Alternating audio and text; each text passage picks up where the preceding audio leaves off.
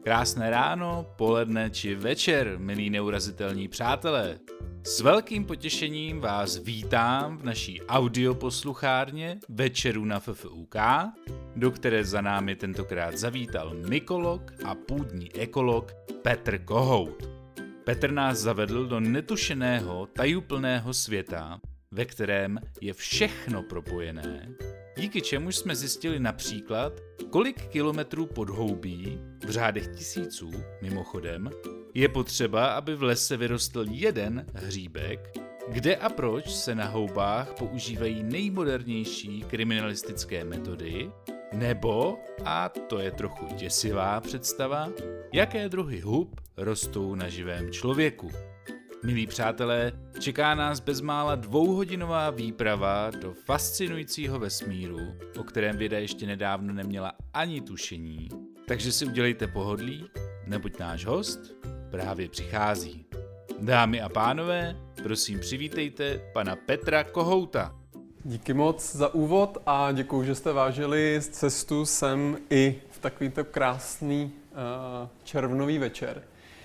Dnešní přednáška opravdu bude o houbách, ale pravděpodobně z úplně jiného hlediska, než byste čekali a než si většina lidí představuje, když jde na houby, ať už do supermarketu pro nějaké si koupit, anebo do lesa si nějaké sami se sbírat.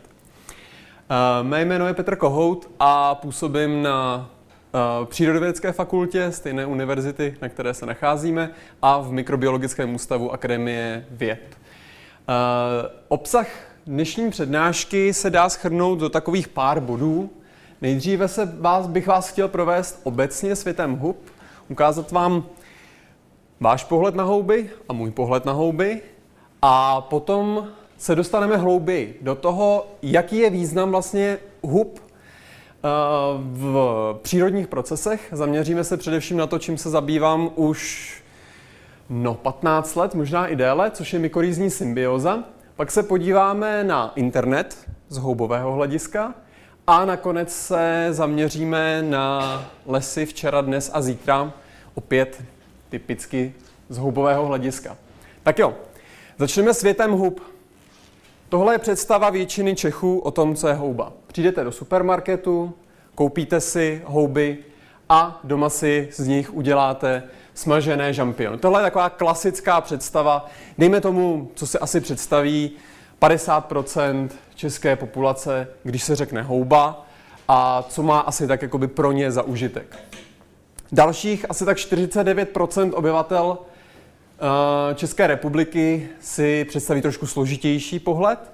A to už není ten supermarket, to už je ten les ale v tom lese prostě rostou houby, které jsou víceméně um, jedlé, jednou víckrát za život a tak dále, ze kterých si potom prostě jako samozřejmě zase je, uh, uděláte smaženici a sníte je. Tohle je, dejme tomu, nějaký 99% uh, populační pohled na houby. No ale teď co to vlastně ta houba je? Um, to, co vlastně všichni vidíme, to, co všichni jíme a to, s čím máme jakoby nějaký um, nějakou interakci, a tak tomu vlastně u hub my říkáme plodnice. Není to ani moc odborné téma, pravděpodobně odborný e, termín, pravděpodobně jste se, e, jste se s ním všichni setkali. A co to teda ta plodnice je? Plodnice je, tady kopíru, kopíru z Wikipedie, plodnice je morfologicky odlišená část vyšších houbových organismů, která slouží k, k produkci výtrusů a tím pádem k rozmnožování. Důležitý aspekt hub a plodnic. Asi 8-9% druhů hub tvoří plodnice, čili velkou část druhů hub vlastně jakoby nevidíte, pokud teda jakoby se díváte pouze po plodnicích. A z těch 8-9%, jako dejme tomu 50%, tvoří plodnice, které jako vidíme typicky tady na tomhle obrázku. Další plodnice jsou mikroskopické, většinou je jakoby nevidíte a jsou lidem jako neznámí. Jo, čili se v zásadě, pokud se bavíme o houbách jako houbaření, tak se bavíme o nějakých jako 8% eh, druhové diverzity hub a pravděpodobně ještě jako mnohem méně. Ta zajímavá část, o čím se zabývám já a to, co bych vás, pro co bych, bych vás chtěl v příští hodině natchnout, uh, tak je podzemí. Uh, houbaři tomu říkají podhoubí a je to vlastně takové jako to, co vlastně vyrůst, to, z čeho potom jako vyrůstají ty plodnice, kolonizuje to nějakým způsobem půdu. A na první pohled by to mohlo připomínat kořeny rostlin. A, ovšem je to, ta věc je složitější. A tohleto podhoubí, kterému odborně říkáme mycelium, já se tak asi k němu budu i dneska vyjadřovat, slovo podhoubí téměř nepoužívám, Čili to mycelium je zhluk vzájemně propojených vláken, charakteristický zejména pro houby a některé bakterie. Zase citace z Wikipedie. My si o tom myceliu a o tom podhoubí povíme mnohem víc. Teď se ale podíváme na to, na nějaký jako analog, jak si vlastně připodobnit houby a co si za nima představit. Jak jsem říkal, spousta lidí má asi pohled na to podhoubí nebo na to mycelium, jakože to jsou nějaké kořeny, něco jako kořeny rostlin. Ovšem není to tak. Kdybychom si dali ekvivalent nějakým způsobem s, uh, s rostlinou, tady máme nějakou hezkou jabloň, uh, tak by v tom případě podhoubí byl celý ten strom i z kořeny a ty plodnice by byly vlastně ty jablka. Jo, čili když přemýšlíte o houbách a, tom, a tak z pohledu houbařského, tak vlastně to, co sbíráte, tak to jsou vlastně pouze ty jablka a zbytku vlastně té houbě je v úvozov, ta může fungovat sama o sobě. Tam prostě jako žádnou plodnici nepotřebuje, to vytváří právě jenom pro to rozmnožování. Jo? Definice z Wikipedie nám říkala, že plodnice jsou orgány, kde se produkují výtrusy a tudíž jsou spojeny s rozmnožováním. To je vlastně to jediné. A z toho vyplývá i ten aspekt, že 90% a více druhů hub vlastně vůbec žádné plodnice netvoří.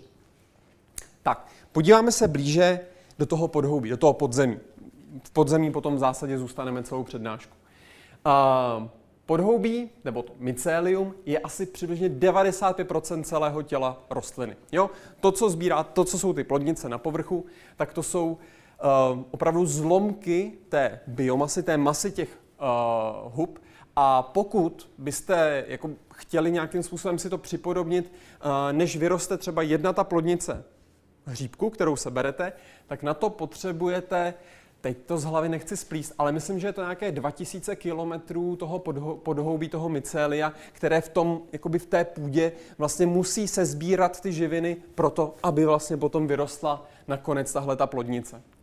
A obecně se dá říct, že vě, když půjdete v lese, tak po šlapete v každém gramu půdy, na který šlápnete, je okolo 100 metrů, 100 metrů mycelia právě toho podhoubí těchto hub. A tyhle ty, tohoto mycelium, jak jsme si ukazovali ten ekvivalent s tou rostlinou, tak vlastně tohleto mycelium neslouží pouze k příjmu vody a k příjmu minerálních živin, jako je to právě u těch rostlin, ale slouží právě i ke všem možným, má různé enzymatické aktivity, které vlastně pomáhají potom roz, eh, rozkládat těm houbám eh, živiny v půdě a přijímat právě z půdy jak teda ty vodu, minerální živiny, tak ty organické látky. K tomu se ještě, k tomu se ještě dostaneme. Podhoubí jako takové, nebo to mycelium, je strašně jednoduché. Na buněčné úrovni jsou to prostě za sebou poskládané jednotlivé buňky, hub, která prostě vytváří takovéhle vlákna, která se můžou potom spojovat dohromady a v rámci vlastně tohohle mycelia potom proudí různým jako směry a tak dále, mohou proudit, proudit živiny. Jo, takže jako důležitý to uvědomění si, co to vlastně jako by ta houba je. A teď kde všude ty houby najdeme? Kromě těch plodnic v lese, co jsou houby? Splesnivělej chleba úplně ideální. Jo, to je taková vaše malá laboratoř, kterou můžete mít doma, když máte, tak to je prostě ideální jako místo uh, pro vznik hub. Uh, stejným způsobem, v zásadě velice podobným způsobem, pokud vám omylem splesnivý chleba zapomenete ten chleba, tak velice podobným způsobem samozřejmě máme v dnešní době všechny antibiotika. Teď už teda nejsou založeny jenom na penicilinu, ale pan eh, Sir Alexander Fleming vlastně vynalezl penicilin, nebo přišel na ten penicilin úplně čistou náhodou. Jo, prostě mu splesnivěly misky, nechal, ne, byl to bordelář, nechal prostě misky uh, s, živným, uh, s živnýma médiema, nechal je ležet, uh, ne, ne, neuklidil je, nalítali mu do toho penicília, najednou zjistil, že to tam to, ta houba, nebo teda to, co z toho roste, to, co mu tam najednou narostlo, tak najednou inhibuje růst bakterií a hej, máme na světě antibiotika. Jo, čili tímhle tím způsobem vlastně jako jsme získali antibiotika. Jo, další prostě velice důležitý aspekt hub. Na druhou stranu z tohohle úplně antibiotika nezískáte, ale tohle to jsou vlastně ty houby, které prorůstají třeba právě tím chlebem, ale to je zrovna houba rodu Aspergillus, což je úžasná houba, která jako zabíjí s covidem ještě dohromady, zabíjí jako, spou, jako takhle, pokud dostanete aspergilózu jako nemoc houbovou, která vám napadne plíce, tak, je, tak jste antefínem, to, to nemáte už jako šanci se z toho dostat a je to konec, ale aspergiloza hrozí právě imunodeficientním jako pacientům nebo pacientům, kteří jsou napadený nějakou jinou chorobou, třeba právě ten covid. Jo? Jako typicky pro covid je, že dostanete covid, máte zápal plic, plic skolabuje vám imunitní systém, už se z toho nedostanete, ale dodělají vás houby. Jo? Nedodělá vás covid, dodělají vás ty houby. Eh, další prostě aspekt, kde všude máme ty houby, krásný příklad jsou různý kordycepsy a takovýhle součástí čínské tradiční medicíny. Dá se to koupit za obrovský peníze i u nás, což je houba, kterou tady, jak vidíte, tady máte krásný housenky, nějakých motýlů a z toho z hlavičky takhle vždycky vyrůstá plodnice kordycepsu, což je patogen, což je parazit právě, kordyceps parazit právě těchhletích, um, těchhletích housenek strašně drahý v čínské medicíně jako velice oblíbený nástroj. Potom další, kde můžete samozřejmě eh, do světa hub zavítat, jestli máte dřevěnou, jestli máte eh, barák, který je celodřevěný, tak samozřejmě dřevomorka, to je že jo, nebezpečí číslo jedna. Jakmile se vám dostane do dřevěné konstrukce, tak zase eh, s tím jako nejde nic moc jako úplně dělat. Dřevomorky se strašně špatně zbavujete. A poslední aspekt, uh, magic mushrooms. Prostě houby jsou extrémně důležitý v lidový uh, jako kultuře, v, prostě v pravěku, ve starověku hrály významnou roli v různých šamanských kultur, rituálech, ve šamanských kulturách a typu psilocíbe jako lisohlávky a podobně hrajou roli částečně vlastně i dodnes. A samozřejmě z hlediska České republiky zase asi zajímavé LSD, že jo, která, které vlastně je, je ekvivalentem něčeho, co můžeme najít právě v lisohlávkách a co má zase důležitou roli v různých psychiatrických a psychologických terapiích. Tu všude tady najdeme houby. Povíme se ještě další různé, různé aspekty. Ale to důležité, abyste si jako uvědomili, proč vlastně ty houby jsou, jsou zásadní, tak se podíváme na to, jak je rozložená eh, hmota v živých organismech na celém světě. Tady na tomhle grafu máme vlastně všechno živé, co na světě existuje a máme to rozdělené podle toho, do kterých skupin organismů to patří. Čísla jsou v gigatunách, jo? čili prostě jako kdybyste sebrali všechny kitky a zvážili je na vás. Samozřejmě to nejde, jsou to jako nějaké odhady, ale jsou jako eh, relativně hodně přesné.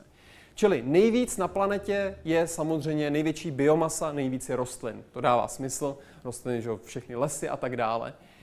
Potom následují bakterie a hned v závěsu třetí jsou vlastně houby. Čili už jako samo o sobě tohle ten obrázek nám ukazuje, jakou významnou roli ty houby v ekosystémech a obecně ve světě hrají. Na tomhle obrázku bych ale možná zmínil jednu věc, která eh, by mohla být jeden take-home message, jako který si odnesete domů, co by jako mohlo být jako zajímavý. A to není uh, nic, nic z tohohle, ale je to tahle ta část, která ukazuje, kolik je zvířat, jaká je biomasa všech zvířat na planetě. Jo? 2,5 gigatuny všech zvířat. No, to člověku nic moc neřekne, ale podíváme se na to srovnání. Tohle jako můžeme zapomenout, to jsou nějaké ryby, nějaký jako bezobratlí a tak dále. Ale co je třeba zajímavý, je tenhle ten malinký obdelníček, což jsou všechny divoký, všichni divocí savci a všichni divoký ptáci. Jo, všichni volně žijící savci, všichni od krtka počínaje po srnku konče a od hrabáče po slona a velrybu konče, tak je tohle. 0,007 gigatuny na světě. Člověk 0,06. Jo? Lidí, jenom když se zvážíme všichni a stoupneme si všichni na váhu, tak nás bude o řád víc než všech ostatních savců, který na planetě jsou. Jo, kdyby jste měli pocit, jako, že člověk jako je jenom zrnko nějakého písku v, jako v ob... Ne, není. Jako člověk je opravdu naprosto všechna biomasa prostě savců je člověk. A nebo, ještě zajímavější, livestock, což jsou všichni možní. Krávy, jo, všechno, co člověk pěstuje. Od, uh, od kuřete až po, až po tu krávu. Jo? Čili to, ta biomasa všech zvířat, který člověk pěstuje pro svoje potřeby, tak je o několik řádů vyšší než je biomasa zvířat, který volně žijou. No zase jenom, kdybyste měli, kdybyste měli pocit, že jako ty biologové nebo ty vědci to přehání, že ten člověk jako na té planetě přece jako ta planeta je velká a tak dále. No jasně, ale jako fakt, fakt nás je hodně. Jo? Takže z hlediska hub jsme ještě pořád jako nedůležitý. Jo? Houby nás pořád jako o několik řádů převyšují. Pořád ty houby jsou důležitější než my. No ale z hlediska jako nějakých jako srovnání, srovnání s ostatníma savcem, savcema rozhodně člověk uh, převažuje v tom svým, v té své biomase. A tím, jak populace tloustne, tak ještě tohleto číslo se může asi postupně zvyšovat. Tak, a teď se podíváme ne na to, kolik je hub na planetě, ne z hlediska kvantity, ale řekněme z hlediska kvality. Kolik? Kolik druhů hub vlastně na planetě máme? Všichni znáte pojmy jako globální diverzita, znáte pojmy jako, že globální diverzita je v nějaký krizi. Tohohle tématu bych se asi tady nechtěl radši dotýkat, to by bylo na několik hodin jako přednáška. Ale podíváme se na to, kolik vlastně druhů hub na planetě máme. Jo? Nejvíc druhů popsaných zeleně máme počty popsaných druhů v různých skupinách. Nejvíc druhů na planetě máme samozřejmě popsaných, teda eh, bezobratlých, rostlin a tak dále. Houby jsou až někde vzadu. Ovšem, počet nepopsaných druhů hub a ta neznámá diverzita houbová, tak ta teda na tomhle odhadu z roku 2010 je někde kolem 1,5 milionu. Eh, my jsme před několika měsíci vlastně vydali novou publikaci, udělali jsme nový odhad a jako kvalifikovaný odhad, jo, opublikoval to opravdu prestižní časopis, není to jako, že bychom si to vymysleli a dali to do, do kozích rozhledů, ale jo, je nový odhad 6,3 miliony druhů. Jo, eh, prostě obrovská diverzita hub, vlastně, která přeč, přečí všechny ostatní skupiny. Jo? Čili hub, hub je na planetě hodně, co biomasy se týče, a hub je na planetě hodně, co se druhů týče. Tak, další nej, co se hub, co se týká hub, a houby patří i vůbec mezi největší organismy, které na planetě jsou a které kdy na planetě vůbec žily. A I podle Guinnessovy knihy rekordů byla zařazena do Uh, jako do té Guinnessovy knihy byla zařazena nejvě, jako největší organismus Václavka. Václavka, pokud eh, jste trošku zkušenější houbaři, tak samozřejmě jako to je ideální, že na sběr někdy v září, z toho je výborný guláš. Tak si, až příště budete sbírat Václavky v lese někde na pařezu nějakého smrku, tak si představte, že to, kde to sbíráte, tak takhle velký je zbytek toho organismu, který sbíráte. Jo, tady jenom jako těch 10 km čtverečních, kolik měl ten největší, jaký měl ten největší organismus, tak tady je to v nějakém jako formátu, eh, kde v centru plus minus bude tady jako to, kde sedíme. Jo, tak to je jako kdybyste někde z Davidského šli až na zvonařku. Jo, tak to je jeden organismus. To je jeden organismus, který prostě je jedním, jednou entitou a tohle to celý je největší, pravděpodobně teda i jako samozřejmě nejtěžší organismus na světě. Jo, čili houby nejsou jenom vůbec jako početně velký, ale jsou i jako místně. Jo, v tom lese prostě ty organismy hub jsou strašně velký. A tohle ten aspekt bude hodně důležitý zase ještě v dalších částech přednášky, o kterých se budeme zmiňovat. Teď se v zásadě už posouváme uh, takovými pomalými krůčky k tomu, jaký je význam těch hub v přírodě. Um, je obrovský, samozřejmě, to souvisí ale i s tou jejich početností. Jo? V průběhu vlastně té dlouhé evoluce hub se vyvinulo mnoho způsobů, jak houby přijímají živiny. Um, všichni víte, uh, že rostliny jsou zelené, to znamená, že fotosyntetizují. Nebudeme tady, nemusíme rozebírat fotosyntézu, ale znamená to jednoduchou věc. Rostliny jako zelené organismy jsou autotrofní. To znamená, že pro získávání energie potřebují nějaké minerální živiny a vodu a CO2 ze vzduchu, do toho jim zasvítí sluníčko a z tohohle si ve velice jako jednoduché chemické reakci vyrobí cukry. A tyhle ty cukry potom vlastně všechny ty ostatní heterotrofní organismy, kam patříme my jako živočichové, kam patří bakterie, kam patří houby, tak všechny tyhle ty ostatní organismy v tom potravním řetězci vlastně využívají tuhle energii, kterou vlastně nafixovali z toho CO2 a ze slunce nafixovali rostliny. Houby si vyvinuly mnoho přizpůsobení, jak se k téhle té energii vlastně dostat. Ten původní, ten prapůvodní znak nebo ta prapůvodní vlastnost hub, jak se, jak se dostali, eh, jak se dostávají k té energii, je vlastně rozkladem právě té rostlinné odumřelé hmoty. Jo, na podzim opadá listí a na listu list nám kolonizuje to podhoubí, no a potom z listu nám vyrostou takovéhle hezké plodnice hub. Úplně ten prapůvodní. Většina i druhů hub vlastně tvoří, jsou vlastně právě závislé na rozkladu nějakých organických látek. Pro člověka velice významná skupina hub se naučila žít v rámci rostlin, žít s rostlinou, ale na té rostlině parazitovat. Té rostlině brát živiny, brát z ní vodu, brát z ní úplně všechno a postupně samozřejmě některé ty druhy hub i ty rostliny zabijou, tím pádem naprosto zásadní pro ekonomiku, zásadní pro jako různé jako, uh, jako agro, uh, lesní ekosystémy a tak dále. Důležité pro člověka. A ta skupina, o které se budeme bavit dneska, protože ta je rozhodně nejvíc fascinující, tak jsou takzvaní mutualističtí symbionti, tady si budeme nazývat jako symbionti, což jsou houby, které se naučily žít v nějakém vyváženém, vzájemně prospěšném stavu právě s rostlinami. A o tom vlastně bude uh, v zásadě zbytek přednášky. Zbytek přednášky bude o něčem, co se, čemu se říká mykorýzní symbioza. Možná jste to někteří někde zaslechli. Uh, mykorýzní symbioza je už jenom podle názvu. Mykos, houba, rhyza, kořen. Je to symbioza mezi kořeny rostlin a půdními houbami. To mycelium hub, které je v tom lese, prostě interaguje se v těmi kořeny, které prostě v tom lese jsou úplně všude a vytvářejí právě tu mykorýzní symbiozu. Je to jeden z nejrozšířenějších symbiotických vztahů, který vůbec na Zemi máme. Má, známe ho u přibližně 200 000 druhů rostlin, 80 až 90 všech vyšších rostlin. V zásadě všechny kytky, až na výjimky, které nejsou úplně důležité, jako třeba řepka, eh, tak, jsou, tak tvoří mykorýzní symbiozu. A dál eh, na druhé straně to tvoří tisíce druhů, tisíce druhů hub. V čem je ta symbioza jako důležitá? Co to vlastně je za symbiozu? Máme tady dvě entity. Tady tohleto zelený je rostlina, tohle to bude reprezentovat houbu. A ta symbioza je triviální, je velice jednoduchá a dává naprosto logický smysl. Když si představíte tu rostlinu, která má kořeny v půdě, ty kořeny, že jo, prostě ten kořen je tlustý, ten kořen je mnohobuněčný, jsou tam cévní svazky, je to jako anatomicky, morfologicky jako velice složitá struktura.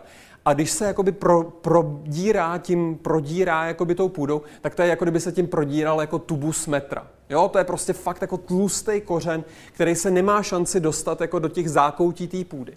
Kdežto houby, ukazovali jsme si, jak vypadá to mycelium. To jsou vlákna jednotlivých, jako jednotlivých buněk, které mají bez problémů možnost se dostat do těch nejmenších zákoutí v rámci prostě té půdy a tam o tu čerpat živiny, vodu. Živiny typu dusíku, fosforu a tak dále. Jo? Čili Houba má ideální přístup k minerálním živinám a k vodě v půdě, kdežto ale nemá žádný přístup k uhlíkatým, k uhlíkatým látkám. Neumí ty uhlíkaté látky bez toho, aniž by rozkládala nějakou organickou hmotu, tak je neumí využívat. Naopak, rostlina je zelená, fotosyntetizuje, neustále vyrábí cukry, je má prostě přebytek cukru, no ale co jí chybí, je ta voda a jsou ty minerální živiny, protože má ty nešikovné kořeny, které nejsou zas tak schopný. Čili výměna těchto těch dvou látek, to, co umí jedna, dá druhý, to, co umí ta druhá, dá tý předchozí, a vlastně vedla k vytvoření jako symbiozy, kterou tady na planetě máme už přes 400 milionů let. Tohle ten symbiotický vztah existuje už strašně dlouhou, strašně dlouhou dobu a je extrémně výhodný pro oba dva ty, pro obě dvě ty skupiny. Jenom úplně jako, jenom se dotknu něčeho, co je jako trošku složitější, jenom abyste si to dokázali představit ten výměna mezi půdou a myceliem v půdě a rostlinou a myceliem v té rostlině je extrémně složitá. Jo? Je to prostě strašně složitý mechanismus, ať už jako rozpoznávání mezi tou houbou a tou rostlinou, uh, transportu látek mezi uh, rostlinou, uh, nějakým mezibuněčným prostorem a tou houbou. Všechno je to, všechno je to jako vyvážený tak, že jeden kontroluje druhýho. V zásadě by tady ještě t- měla být druhá ruka, kdy tady ten bude držet pod krkem a ten druhý taky. Jo? Oni se krmějí tou jednou rukou a druhou rukou se drží pod krkem. Jo? Je tam významný, jako významná kontrola z obou dvou těch stran a pokud jeden nic, tak druhý jako taky nic. Jo? Čili jako tenhle, ten, tenhle ten složitý mechanismus je vybalancovaný tak, aby fungoval jako za, v zásadě za všech okolností. Jak si představit tu výhodnost jo, pro tu rostlinu? Jak vypadá taková, jak vypadá um, taková jako síť, ze který přijímá ta rostlina živiny, pokud teda ty kořeny vytvářejí tu mykorýzní symbiózu. Nejhezčí asi ilustrace je z tohohle obrázku, kde tady teda máme nějaký semenáček, semenáček borovice, který nám jde do půdy a tady ten semenáček borovice vytváří kořeny. To je jeden kořen, druhý kořen a třetí kořen. Všechno ostatní, co tady vidíte, tak je mycelium, to je to podhoubí těch mykorýzních hub, které je tady napojeno na ten kořen a potom v půdě vytváří takovouhle jakoby vláknitou síť, kterou přijímá ty živiny. Je to, to přijímání živin je vlastně u mykorýzních rostlin stoupá až na 700 násobek toho objemu té půdy, ze kterého ta rostlina čerpá, čerpá ty živiny. Kromě toho, že ta houba vlastně jakoby posílá do té rostliny živiny, ta houba ještě je tak jako výborně připravená, že vlastně dokáže dobře selektovat, dokáže dobře vybírat, jaké ty živiny posílá do té rostliny. Jo? Představte si, že máte půdu, která je nějak jako bohatá na nějaké živiny, které ta rostlina potřebuje, ale kromě toho se tam vyskytují ještě nějaké těžké kovy, které jsou pro tu rostlinu letální. Jo, pokud by v takovéhle půdě rostla rostlina sama o sobě, tak prostě skrz ten, ty kořeny přijme vlastně všechno, neumí selektovat, neumí si vybírat mezi těmi, uh, mezi těmi prvky, přijme všechny a povede to k tomu, že chcípne. To, co dělají mykorýzní rostliny a to, jak pomáhají mykorýzní houby rostlinám, je v tom, že mykorýzní houby přijmou taky všechno, všechny tyhle ty látky. Ale tím, že ty mykorýzní houby jsou mnohem jednodušší, jsou to opravdu jako jednoduchý organismy, které se dokážou vypořádat s relativně vysokou koncentrací nějakých těžkých kovů, tak oni vlastně v tom svém myceliu, v nějakých různých kompartmentech, si uchovají ty těžké kovy a selektivně potom do rostliny posílají už jenom ty živiny, které vlastně ta rostlina potřebuje. Jo? Čili to je další velký, jako velký význam těch mykorýzních hub. Není to jenom příjem těch živin jako takový, ale je to i vlastně nějaká jako pomoc eh, rostlině při tom výběru, které vlastně ty látky potřebuje z půdy, potřebuje z půdy čerpat. Proč je ta mykorýza, jakoby, nebo proč jakoby vlastně jako se o té mykorýze bavíme a v čem je uh, důkaz nějaký jejich důležitosti? Je prostě v tom, že je úplně jako neuvěřitelně stará. Já tady většinou studentům i dávám jako moje dvo, oblíbené dva obrázky, kdy tady na tomhle obrázku vidíte mykorýzní symbiózu. Tady vidíte rostlinnou buňku, ta je vyplněná nějakou houbou a tady vlastně vidíte druhou rostlinnou buňku kořene a mezi těmi jakoby těmi houbovými strukturami, tadyhle tohle je nějaká houbová struktura, tohle je houbová struktura, přechází nějaká hyfa. Úplně stejný obrázek. Tady rostlinná buňka, houbová struktura, houbová struktura a tak dále. Jo. Tohle je kořen živé rostliny, focený, je to prostě před pár lety focený v rámci jako mikroskopu. Tohle je výbrus rinie starý 407 milionů let. Jo, takhle vypadala mykorýza před, 400, před 400 miliony lety. Takhle vypadá teď. Pokud něco v přírodě existuje stovky milionů let, to tady rozhodně nebude člověk, jako to zaručeně, jo, covid to nebyl, ale bude to něco jiného. Ale tak tohle prostě jako funguje. Tohle je strašně důležitý a je to něco, je to důkaz toho, že prostě mykorýzní symbioza je úplně extrémně, jako pro rostliny extrémně důležitá. Další věc. Pravděpodobně mykorýza hrála i významnou roli při přechodu rostlin na souš. To, že rostliny vůbec rostou na souši, je pravděpodobně umožněný právě symbiózou s mykorýzníma rostlinama. Všechny rostliny, které na, který na planetě máme, tak mají společného předka, který tvořil mykorýzní symbiozu. Pokud nějaké rostliny dneska mykorýzní symbiozu netvoří, jako právě třeba ta řepka, tak to ztratili druhotně. Jo, takovýhle rostliny druhotně ztratili uh, mykorýzní, mykorýzní symbiozu. Tak, super. Podíváme se teď na dva typy. Těch typů mykorýzní symbiozy je víc. My si jenom povíme dva, jenom úplně ve zkratce. Ten nejrozšířenější, to je takzvaná arbuskulární mykorýza. S tou se můžete setkat i v prodejnách eh, prostě se zahradnickýma potřebama. Jmenuje se ten produkt, se jmenuje, myslím, Symbivit a je jich ještě spousta dalších, která vlastně jsou spory těchto těch mykorýzních hub, které můžete nasypat do květináče s nějakými pokojovými rostlinami, nebo pokud pěstujete rajčata a tak dále, všechny možné kytky, můžete si to nasypat do půdy a tím zvýšit jakoby množství mykorýzních hub v tom vašem substrátu. Arbuskulární mykorýza je nejstarší typ symbiozy. To je přes právě ten pra původní typ mykorýzní symbiozy. A proto ho máme u naprosté většiny druhů rostlin. Jsou to hlavně nějaké byliny, trávy, jo, prostě ekonomicky jako důležitý prostě plodiny plus prostě nějaký jako všechny možné další kytky. Jo. 70% druhů rostlin se tvoří arbuskulární mykorýzu a houby, které tvoří arbuskulární mykorýzu, si troufnu říct, že pokud jste teda někdy nesypali ten symbivit do toho květináče, jak jste nikdo nikdy neviděl, protože tyhle ty houby netvoří žádný plodnice. Jo, to je jedna ta skupina hub, která je ekonomicky jako možná nejdůležitější ze všech, ale netvoří žádné plodnice a vytváří pouze takovéto velké, uh, velké spory a nic, nic nad zemí. Nikdy, nikdy je neuvidíte. Jsou důležitý hlavně pro příjem fosforu pro rostliny. Zase není až tak jako úplně zásadní. Druhý typ mykorýzní symbiozy, se kterým už interagujete podstatně častěji, a to je ta ektomykorýza. To je mykorýza, kterou tvoří právě ve většině případů prostě dřeviny. Všechny možné smrky, eh, borovice, duby, buky a tak dále.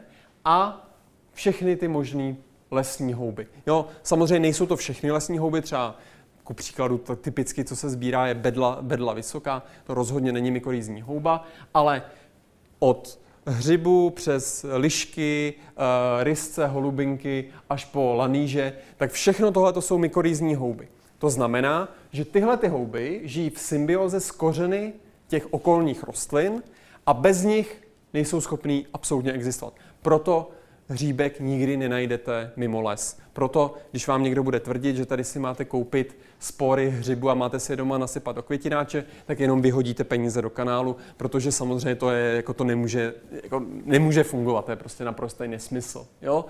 E, čili ektomykorýza je pro člověka velice dobře známá, co se týče jak těch hub, tak samozřejmě těch rostlin. Tak, a teď se dostáváme vlastně k něčemu, co bude už jako mnohem víc fascinující, aspoň doufám teda, nebo pro mě teda rozhodně je, a co možná se můžeme říct, že bude trošku i třeba trošku jako kontroverznější. Tak, když jdete po tom lese, a teď teda už víte, že nějaká Václavka může být velká jako v zásadě město pražský, jak ho znal Karel IV. A tak jako dá rozum, že takovýhle organismus asi může interagovat se všema možnýma dřevinama, s kořenama všech možných stromů v okolí, který tam rostou. Tohle je právě to, co se v lese děje. Jo? My tomu říkáme jako populárně Wood Wide Web, samozřejmě od World Wide Webu, kde místo počítačů jsou ty uh, stromy a místo uh, síťových nebo optických kabelů máte uh, mycelium mykorýzních hub. Tímhle tím způsobem jsou vlastně všechny stromy, všechny rostliny, co tvoří mykorýzu, tak jsou prostě v tom lese napojený na tuhle tu společnou síť. A můžou skrz tuhle tu společnou síť spolu komunikovat. Jakým způsobem můžou komunikovat a co teda si můžou mezi sebou předávat. To, co víme a to, co máme potvrzený do dnešní doby, je, že si rostliny mezi sebou mohou posílat živiny, ať už minerální živiny, pokud má jedna těch živin nadbytek, může poslat jí druhý. Teď teda se omlouvám jako za ty formulace, které budu používat. Jo? Ta, jako samozřejmě jako to, že by jen tak rostlina poslala nějaké živiny jako jiné rostlině, samozřejmě z pohledu evoluce Darwina nedává že vůbec žádný smysl, tak eh, mě, eh, dostaneme se k nějakým vysvětlením, jo, ale občas, občas budu používat takovéhle formulace, které, jako, za které by mě asi evoluční biologové zabili. Ale v zásadě rostliny si mohou tedy mezi sebou posílat minerální živiny, mohou si mezi sebou posílat i uhlíkaté látky. I ty, I ty cukry, které vlastně jedna rostlina vytvoří, může poslat do druhé rostliny. A v neposlední řadě, a co je teda asi to jako možná nejzajímavější, mohou si posílat i informace. Pokud máme jednu rostlinu, která má nějakou informaci, kterou by potřebovala předat okolní rostlině, tak vlastně tohle tomuhle slouží i právě ta společná myceliální síť. Jo? Čili internet jako prostě jako jak vyšitej. Tak, uh, podíváme se hlouběji na ty jednotlivé aspekty. Redistribuce živin. Bavili jsme se, že skrz myceliální síť se mohou posílat živiny. Uh, jak takováhle věc vypadá? Představte si, že máte v lese prostě má vzrostlý stromy a pod nima v podrostu rostou jejich semenáčky, které jsou zastíněný, jsou malinký, rostou tam schoulený a čekají na, jako na lepší čas. Lepší čas přijde. Jo, omlouvám se. Uh, tahle ta situace vypadá asi následovně. Jo. Uh, ta, ten velký strom, ten velký vysoký strom, posílá do té společné myceliální sítě, do té mykorýzní sítě, posílá velké množství uhlíkatých látek, posílá tam tu energii, kterou, za kterou dostává velké množství živin. Naopak, ten malinký stromeček samozřejmě nemá moc co posílat, tak ho ta mycelita, ty, ty mykorýzní houby, to podhoubí mu jako nic moc jako nedává. Jo. Ve chvíli ale, kdy vlastně tenhle ten velký strom odumře, tak po něm tam vlastně zůstane tahle ta myceliální síť, která je v uvozovkách nevyužitá. Ta, tenhle ten velký strom ji nepoužije a tenhle ten malý strom jako teprve je na startu. Je zajímavý, že v takovýhle okamžik, v takovouhle chvíli dochází k tomu, že vlastně ta myceliální síť, ta mykorýzní síť, začne do toho semenáčku posílat mnohem větší množství živin, než přísluší tomu, co ten semenáček jí v uvozovkách jakoby zaplatí. Jo? Ta mykorýzní síť mu jakoby, jako, jako mu půjčuje a ten to splácí vlastně jakoby později. Jo? Tady prostě máte ten velký kapitál, který je v té energii uložený a najednou prostě, když tady vlastně nám odpad, odpadnul nějaký jakoby ten donor, odpadnul nám samozřejmě ten zdroj, tak najednou ta myceliální síť prostě začne mnohem víc investovat do těch malých semináčků, i když ty ještě nemají vlastně co dávat. Jo? Čili ta, myko, ta společná mykorýzní síť vlastně pomáhá mnohem rychlejší obnově vlastně toho porostu, prostě, který, uh, který vlastně se musí obnovit že jo, po odumření nějakého většího, uh, nějakého většího jedince. Tak, a aby to, ten příběh jako nebyl zase tak jako až tak jednoduchý, a, tak eh, kolegové udělali, jako je, ze Švýcarska udělali asi jeden nejhez, z nejhezčích pokusů, který jako znám, proto ho velice rád a často ho používám a zmiňuji. Kde se koukali na to, jakým způsobem spolu ty dvě rostliny budou interagovat bez toho, aniž by jedna nebo druhá odumřela. Jo? Srovnávali dvě kytky. Jedna je strašně rychle rostoucí, to je čirok, to je prostě kytka, to je jak kukuřice, to prostě roste jak blázen. A druhá je len, to je taková jako běžná, uh, běžná bylina, která neroste nějakým jakoby závratným, závratným tempem. No a na co se dívali? A s, jako se strašně složitým pokusem, s různýma jako uh, stabilníma izotopama, různýma izotopama prostě prvků, dusíku, fosforu, uhlíku zkoumali, byli schopní rozklíčovat, kolik každá ta rostlina do té společné myceliální sítě, kterou vlastně sdílejí v rámci toho kořenového systému, do těch hub, vlastně posílají, posílá živin a co z toho dostává. No zjistili jako strašně zajímavou věc. Ta rychle rostoucí kytka posílá do té společné myceliální sítě obrovské množství uhlíkatých látek, ale z té myceliální sítě nedostává skoro nic. Když to ta malá kytka, která rostla hrozně pomalu a tudíž ani neměla jako moc, co té myceliální síti dávat. Zelený je prostě ten tok těch uhlíkatých látek, toho cukru od těch rostlin. Tak ta jí dávala mnohem méně, no ale za to dostala jako, mm, jako disproporčně, naprosto disproporčně velké množství těch minerálních živin, toho fosforu a toho dusíku. Jo, prostě ta velká kytka vystavěla tu mykorýzní síť, ty mycelia, ty mycelia, to podhoubí těch hub, no a ta malá kytka z toho profitovala. A jsou to dva různý druhy. Půdní socialismus? Jako jo, jako funguje něco jako půdní, půdní socialismus? Jo, máme před, před, přepisovat Darwina? Uh, nevíme. Jo, zase, jestli si tohle se poslechne někdo z, z katedry evoluční biologie, tak mě asi vyhodí z fakulty. Ale um, jako tohle prostě, tohle to jsou jako tvrdý data. Tohle to takhle, fakt to takhle jako vypadá. Takhle to funguje. Není to jediný pokus, který to ukazuje ale my tomu nerozumíme. My, ne, my nevíme, proč by něco takového v přírodě mělo probíhat. To nedává smysl. Prostě v přírodě to je boj o přežití. Jeden druh, pokud mám zdroje, eh, tak je prostě nebudu jako sdílet s někým jiným, pokud za to nic nemám. No a tady teda jako za to fakt jako, jako na první pohled ani na druhý, ani na třetí jako nic, nic tahle ta rostlina neměla. Jo? Čili jako vznikla řada publikací opravdu jako Socialism in Soil, prostě různý jako uh, články, které se zabývaly a, a, a šly až do té filozofie a tak dále. Tam jako se úplně netroufám, netroufám jakoby jít. No ale to, co by nás asi jako mohlo jako napadnout, jakmile funguje nějaká redistribuce zdrojů v rámci přírody, jo, pokud prostě redistribuujeme něco, tak v té redistribuci jako velice často dochází k podvodům. Jo? Nemusí jít jenom o, dato, o, do, o dotace a jako chudáka čápa, jo? ale prostě ta redistribuce je fakt jako často s něčím takovýmhle spojená.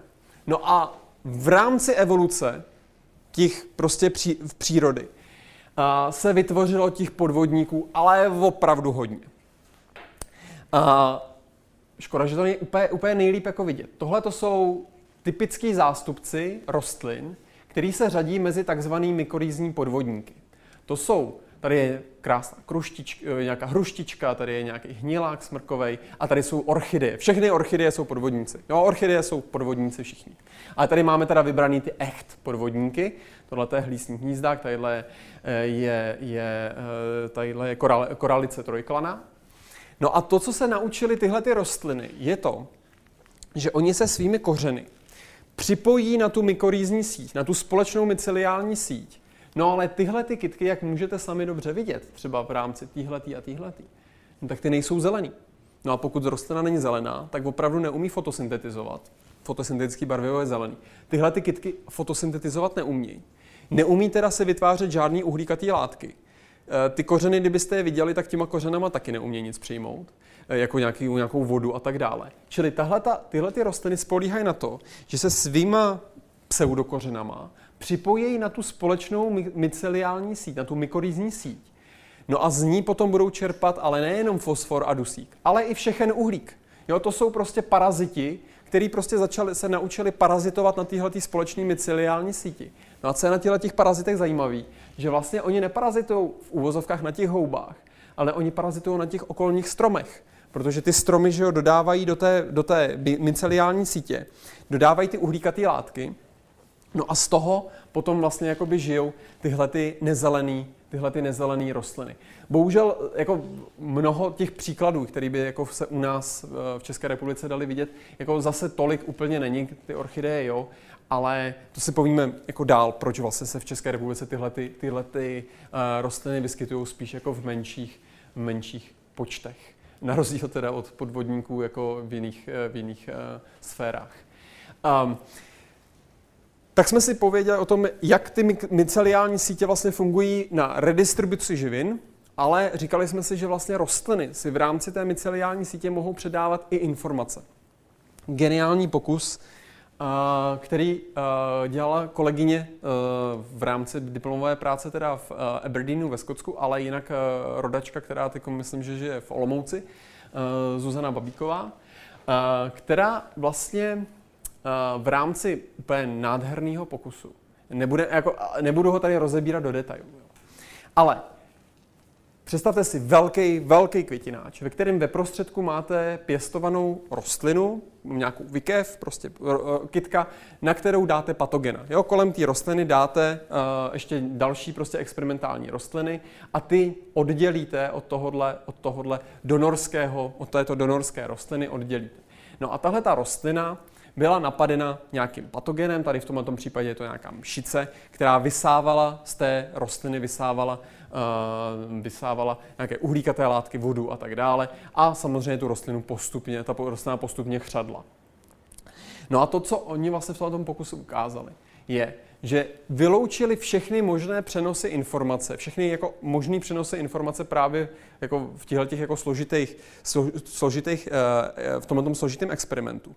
A jediný, jediná možnost, která zůstala a která jako by se ukázala jako relevantní, byla, že ty ostatní rostliny, které začaly reagovat na toho patogena tím, že začali prostě vyluhovat nějaký, vyluhovat nějaký uh, volatilní látky, uh, které přilákaly parazita toho patogena. Jo? To jsou nějaké mšice, které na, toho, na, které na tu uh, mšice, sorry, vosičky, které na tu mšici nakladou vajíčka a ty potom ty jejich jakoby uh, larvy sežerou, sežerou tu, uh, sežerou tu, tu mšici. Tak vlastně jediné rostliny, které byly propojené mykorýzní sítí, s těmi myceliálními, tím podhoubím, vlastně dokázali přilákat toho patogena taky. Jo. Reagovali, ještě nebyli napadený tím, ještě nebyli napadený uh, tou mšicí, ale už začali přilákávat právě tu vosičku, aby přilítla, aby náhodou, kdyby, ten, kdyby ta mšice přeskočila na ně, tak aby už měli tu obranu právě proti těm mšicím.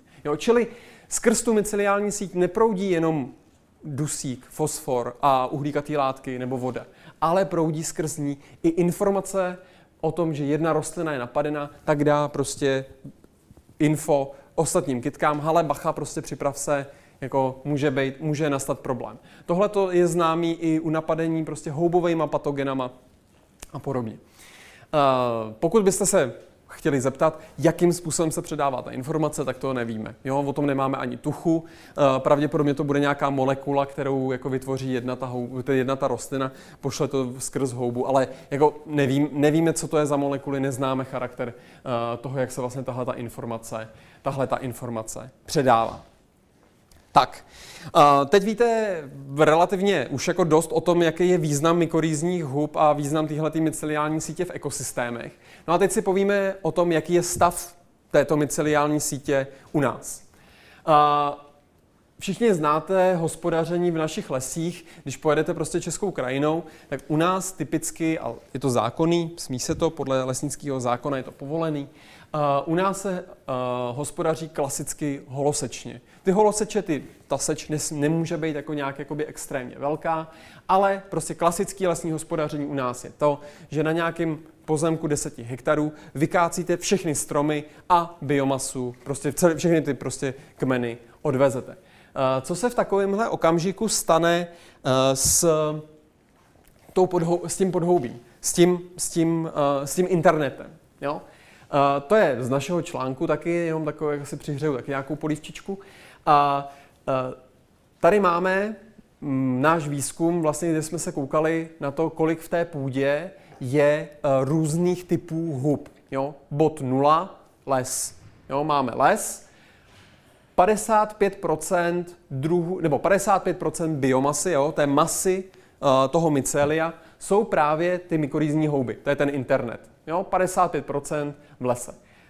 Jak nám v čase jeden měsíc došlo k vykácení a pak jsme se po měsících jako koukali na to. No a tadyhle krásně vidíme, jak nám to zelená padá, padá, padá, až tady je někam úplně na nulu. Jo? Čili v zásadě rok po vykácení tady není po internetu ani vidu, ani slechu. Jo, tam nepřežije jediná mykorizní houba a ve chvíli, kdy se tam vlastně ustanovuje, kdy se tam jako vysází ten nový les, tak se celý internet musí znova nahodit. Jo, prostě představte si, že sedíte doma u počítače, večer ho zavřete, tak ho hodíte do koše a ráno si koupíte nový. Jo, jako to je prostě jako podobný, podobný, podobně využívání, uh, podobný využívání toho, co máme v půdě. Jo. Čili pokud bychom chtěli nějak ten internet zachovat, tak ve všech ostatních zemích, které jsou kolem nás, tak funguje takzvané jakoby třeba výstavkové hospodaření v lese. To znamená, že nějaký každý šestý, sedmý, desátý strom prostě musíte na, tom, na té lokalitě nechat a tyhle ty uhlíkatý látky, co vytváří tyhle ty stromy, tak stačí k tomu, aby vlastně zásobovali tu myceliální síť a aby jakoby ta, to, ten houbový internet v té půdě zůstal jako v, v nějaké kondici, která umožňuje prostě další kolonizaci, další vznik lesa a podobně. Jo, čili tohle je jako relativně jednoduchý, v dnešní době už docela dobře známý.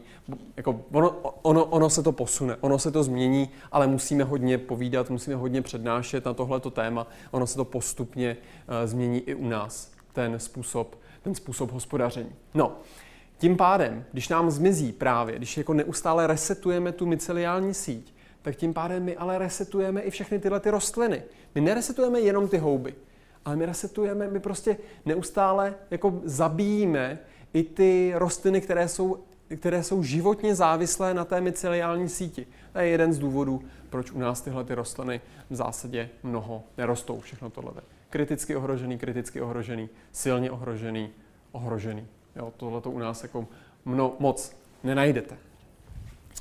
A co se lesního hospodaření a významu toho mykorí, té mykorýzy týče, tak se podíváme ještě na jeden aspekt, které, který z pohledu České republiky není až tak jako extrémně zajímavý, ale z globálního pohledu a k tomu jako uvědomit si, jak je vlastně významná ta mykorýzní symbioza, je jako to jako, jako velice pěkný příklad.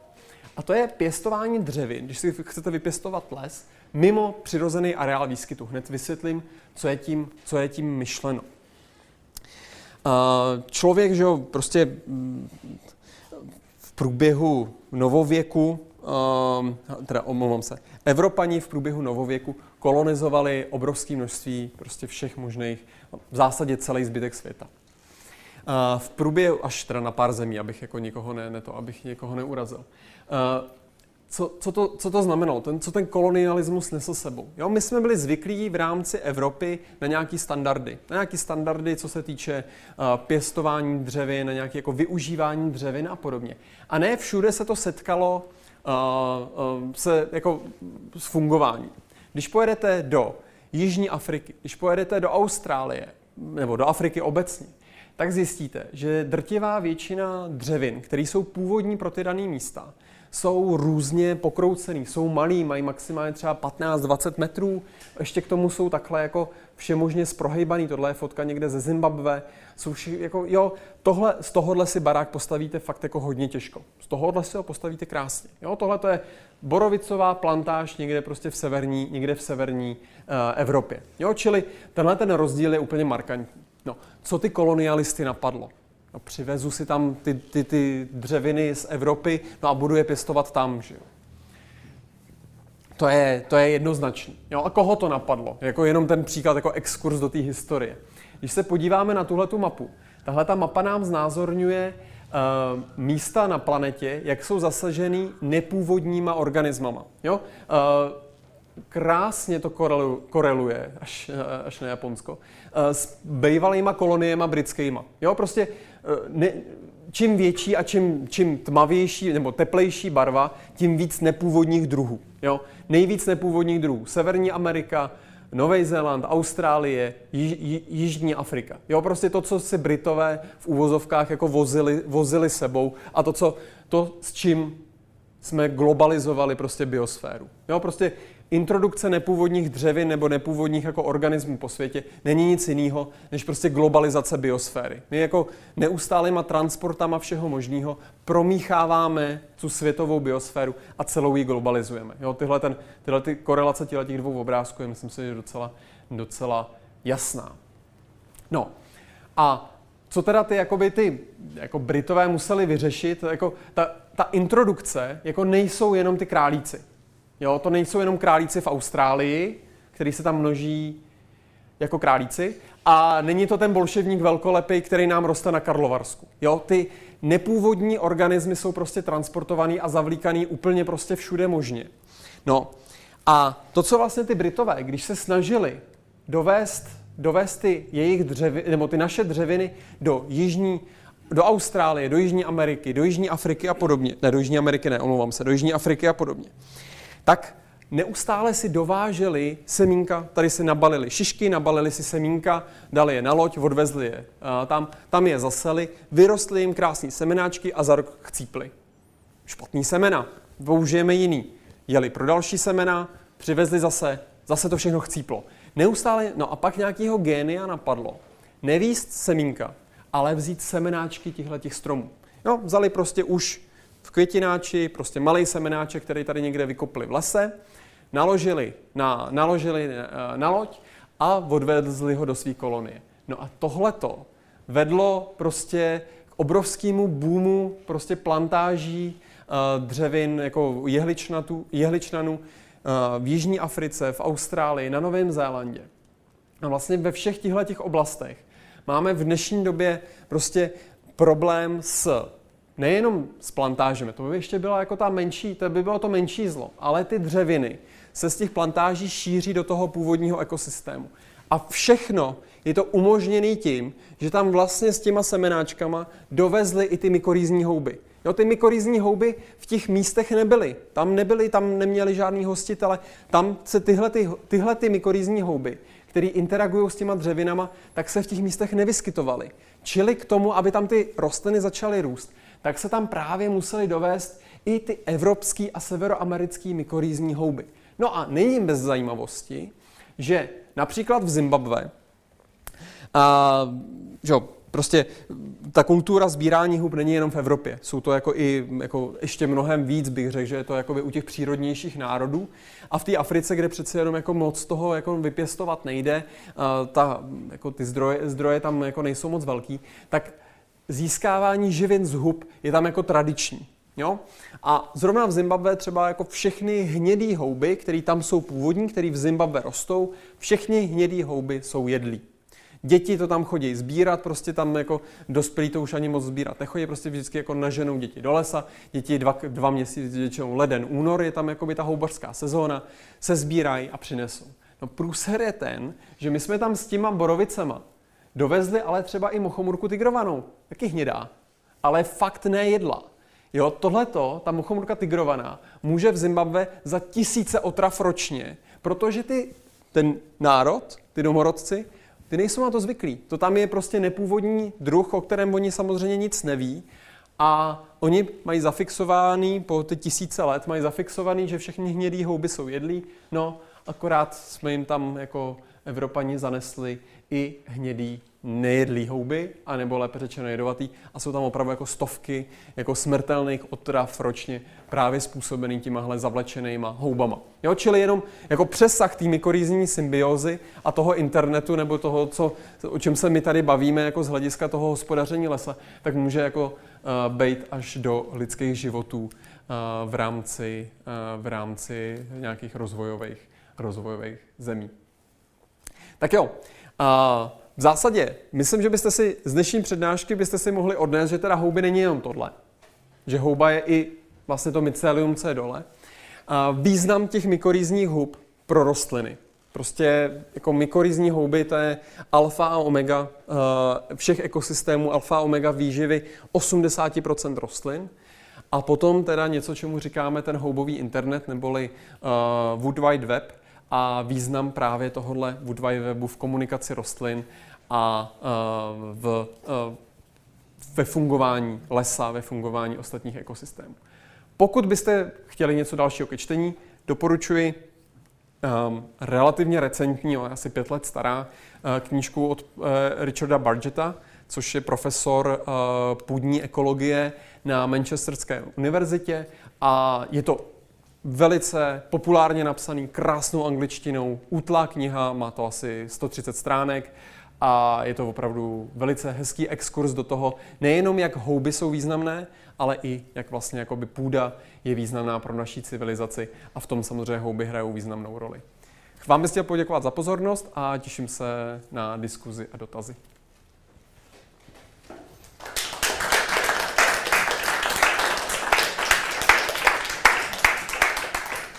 Tak já než nahodím slajdu, zeptám se, máte někdo nějaký dotaz tady? Rovnou vám přidám štafetový kolík. Určitě. Já děkuji za přednášku. Nevím, jestli jsem slyšet dobře. Mm-hmm. Tam mě zaujala jedna taková zmínka. Když jste řekl, eh, že několik těch komponentů plus zasvítí sluníčko a už to jede, už to roste. Já jsem měla představu, že rostou pod mě houby. Ne, já jsem mluvil o rostlinách. O rostlinách. Ale houby teda rozhodně nerostou pod mě. Houby ne. rostou neustále. Houby na světlo reagují, ale ne svým růstem. Houby jakoby rozeznávají světlo, je to jako relativně eh, význam světla u hub je spíše co se týče nějaké enzymové aktivity a podobně, to, je, jako, to jsou hodně velké detaily. Ale co se růstu týče, tak slunce hraje roli pouze u autotrofních organismů, to znamená u těch zelených, u těch rostlin.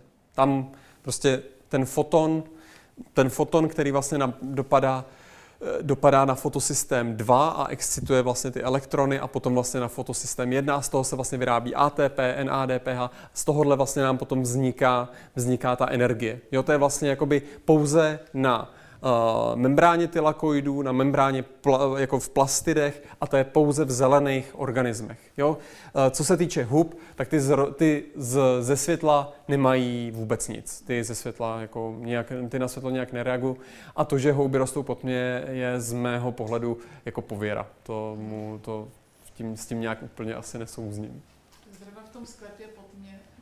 No to jo, eh, to jo, to je, tam jde ale už potom o ty plodnice. Tam jde vlastně potom jakoby hlavně o to jakoby formování jakoby těch plodnic. Eh, jo, pokud prostě máte mycelium vystavené jakoby na světle, tak, třeba, tak vám jakoby nevytvoří plodnici, ale to neznamená, že to mycelium samo nemůže růst. To mycelium nepotřebuje, nebo nikterak jakoby není inhibovaný, co se růstu týče, co se formy plodnictví, to je zase něco jiného. Ale tady jako vidíte už jenom ten, jako ten rozdíl v tom vnímání té houby. Jo? Já vlastně jakoby na houbu se dívám jako na ten, na ten organismus, který je v té půdě, který jako interaguje se, který vytváří všechny ty možné věci uh, v ekosystému a, a tak dále. A vlastně jako na ten pohled na tu plodnici. Jo? To je vlastně z pohledu z pohledu významu těch hub v ekosystémech ta plodnice nic neznamená. To je vlastně jenom jakoby pro člověka, pro člověka ten, ten sběr. No. Máme tady mnoho dotazů, některé jsou více houbařské, některé méně. A ten první hnedka je takový polodotaz. Vždy při čištění hub mě napadá, jak daleko musí ten malý slimák za svou houbou ulézt, pokud je období, že moc nerostou. Ale ono asi vždycky něco roste. Není to úplně dotaz, ale... Co no to úplně teda popravdě, popravdě nevím, kde jsou slimáci. Eh, já si teda jako nemyslím, že slimáci by byli úplně specializovaný na houby. Podle mě asi se může jako případně živit něčím jiným, čili jako asi přeleze na nějaký jiný substrát, který není přímo tou houbou. Dobrá. Tak to dobré zprávy pro slimáky.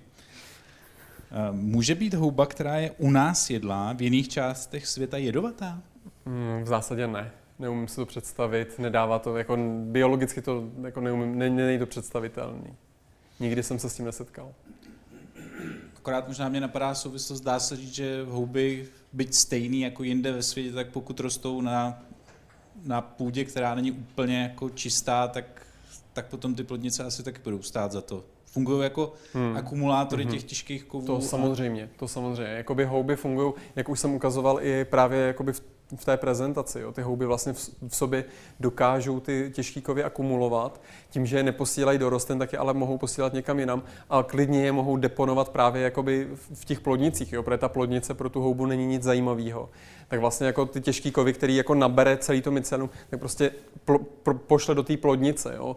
Velice, velice rád u tohohle uvádím, že pokud někdo jste z Příbramska, tak tam bych teda houby nejet. Jo. Tam teda, co se týče kovohutí a podobných spadů, tak když jsme, jsme tam dělali výzkumy, tak tam teda, musím říct, že tam bych teda houby nezbíral. Kdy se na Zemi objevily první houby a v čem, pokud, byly odlišné od těch dnešních? No, toho je dobrá otázka, na kterou není úplně jednoduchá odpověď. My úplně přesnou dataci nemáme. My jako k dataci až takhle jakoby prvních hub, tak se používají různé molekulární metody evoluční. Ty datace jsou ten prapředek hub jako spadá někam na nějakých 600 milionů let nebo něco podobného. Žili v, v oceánu, vlastně jako buď to v symbioze s nějakými řasami, anebo rozkladem, nějaké, jako, eh, rozkladem nějakých jiných řas. A jak se lišili od dnešních, um, co se prvního pohledu týče na to mycelium, tak to právě pro mě vypadalo hodně podobně. Jo, to mycelium těch hub, které ať už třeba byly jako, na, na, jako první, co kolonizovali souš, tak vypadalo asi hodně podobně. Plodnice se nedochovaly, nedá se jako vůbec jako o tom nic říct, ale ty houby, které tvoří plodnice, Uh, tak ty mají tu evoluci trošku jakoby kratší. No. Tam si myslím, že jako, co, se, co se těch plodnic týče, tak tam jsme to asi moc nenašli. Co je zajímavé, tak úplně na tom začátku někdy karbon, devon, jo, někdy v karbonu, někdy jakoby v těch, na konci prvohor, tak byla ta, ta, samozřejmě planeta vypadala úplně jinak. Rostly tady asi tak takhle velký kitky, ty rinie a podobně, tak ty byly takhle velký. Jo. To je jako, ty tvořily, ty tvořily ty porosty rostlin a nad tím se těčily 8-metrové houby. Jo. Uh, to je, není to úplně houba, je to rod Prototaxites, což je takový jako úplně zmršený lišejník, nebo jak to nazvat, je to prostě houba, která tvoří symbiozu s řasama. A ta houba opravdu byla velká přes 8 metrů. Jo? Čili si můžete představit les jako opačně. Houby tvořily ty, ty, uh, ty velký, ten, ten nadrost a ty rostliny se krčily dole jako při zemi a to tvořily ten podrost. Nicméně tyhle ty houby žily v symbioze právě s těma jakoby, řasama a tím pádem jako byly velký proto, aby ty řasy jako vystavovaly tomu světlu a tak dále. Jinak jako nedává smysl, proč by houba měla vyrůst do takovýchhle rozměrů. Tak, nějaký dotaz tady? Pošlu mikrofon. Napadlo těch dotazů víc, ale například, eh, jak jste zmiňoval eh, tu desetikilometrovou houbu, eh, jednu, tak mě napadlo, když takhle jdu po lese, jak si mám představit, zaprvé je tam těch hub vícero druhů hmm. a druhak je tam i těch stejných druhů vícero. Jak si můžu představit zhruba, kde jeden organismus končí, druhý začíná? Jo, jestli když budu mít Václavku odsud až do Olomouce, jestli to furt bude jedna Václavka, nebo jak hmm. poznám, že je jiná? Ehm, vy to nepoznáte, poznáme to my, když si jako odebereme v rámci jako té cesty z Prahy do Olomouce si odebereme mnoho jakoby vzorků té Václavky a potom vlastně stejnými metodami jako používají eh, kriminalisti k identifikaci, eh, k identifikaci jako někoho, jako DNA na místě činu, tak my úplně stejnými metodami eh, DNA izolace, PCR a tak dále, prostě identifikujeme tu danou, toho daného jedince. Jo, čili je to vlastně jako kriminalistická metoda. A je tam nějaký limit, proč jakoby ta houba má 10 km? Proč nejede dál, když má podmínky? Jede, může jet. Může Takže jet. tam žádný horní limit ne. v principu není. Ne, ne, ne. Akorát jako pořád jí asi někdo tadyhle bude vožírat a ona takhle pojede. Jo? Jakoby, jako musíme si představit to, že vlastně ten jako jednotný organismus je neustále vystaven nějaké, uh, nějakému ožeru, chvostoskuku, uh, nějakých roztočů půdních nebo pancířníků a tak dále. Jo? Čili jakoby neustále jakoby i ten jedinec je jako někde ožíran. Ta Václavka má obrovskou výhodu. Ta Václavka vytváří rizomorfy, které tam taky byly ukázány to jsou prostě černý, to jsou vlákna, které můžete jako pouhým okem vidět. To jsou jako černý, tlustý, jako hodně tvrdý, uh, stlustlý mycelium, uh, které opravdu jako málo kdo sežere, málo kdo ho jakoby nějak může přerušit a proto ty Václavky vlastně tvoří ty velký jedince, který jako zabírají ten velký prostor, protože ještě nikdo nestihl sežrat. A jestli můžu ještě jeden dotaz, vy jste tam zmiňoval takový skoro to znělo až jakoby vědomý proces těch rostlin komunikujících s, hmm. s tou houbou pod něma. Hmm. A byly tam ty grafy, kde vedle sebe jsou dvě rostliny, přičemž jedna víceméně jenom dává, druhá víceméně jenom bere. A ta houba dává jedné a nedává druhé.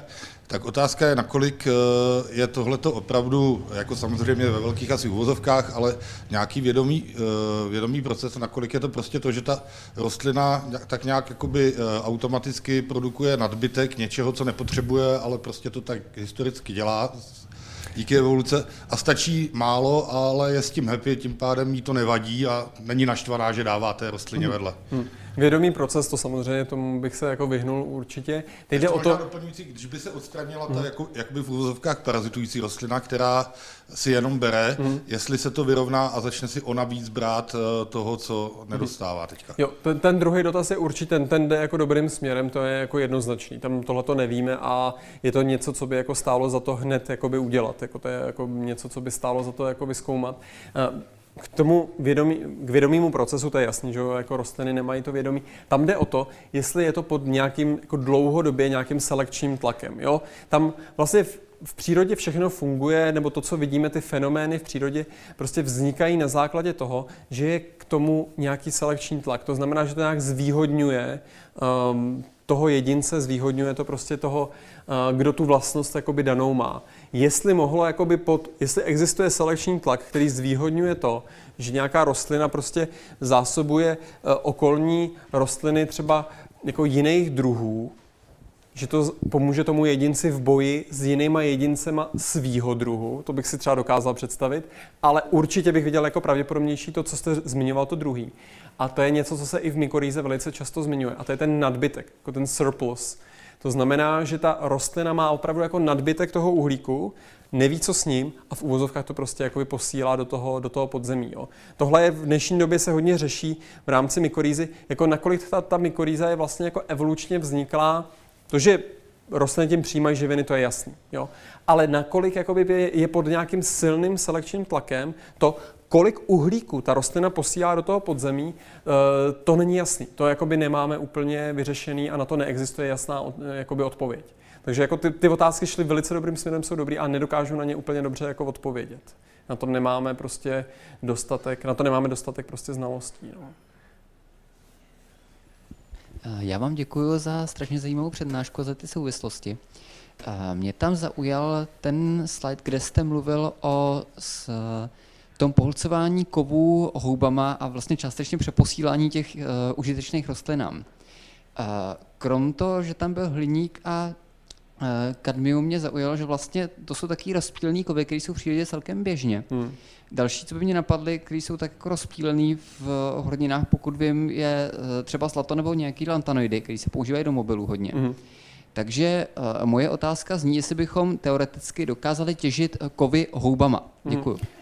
Rozhodně bychom dokázali těžit kovy i rostlinama. Jo, to se vlastně, co se třeba zlata týče, tam rozhodně jsou, jestli se nepletu, je to nějaká brasikácka, možná je to dokonce nějaký druh Arabidopsis, eh, kde vlastně jsou rostliny, které opravdu v sobě akumulují takové množství zlata, že to skoro je jakoby prostě zajímavý, kdyby se pěstovali opravdu ve velkém na nějakých místech Um, jestli je to ekonomicky rentabilní, to si jako nejsem, schopný, nejsem schopen jako posoudit, ale rozhodně i kovy, jakoby vzácný kovy typu, typu prostě jakoby zlat, zlata a to, co zmiňujete, jsou uh, se v houbách i v rostlinách akumuluje. Nakolik je to v houbách, třeba v plodnicích se akumuluje zlato, to si nejsem úplně jist, ale doporučuji, když tak se obrátit na Honzu Jana, Jana, Jana Borovičku, který se tím tím přímo zabývá a rozhodně by vám jako byl schopen odpovědět.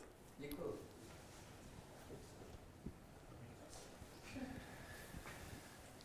Vy jste tam ukazoval uh, nějaký data o tom, jak si ty houby a rostliny vyměňují živiny, kolik je třeba biomasy podzemí.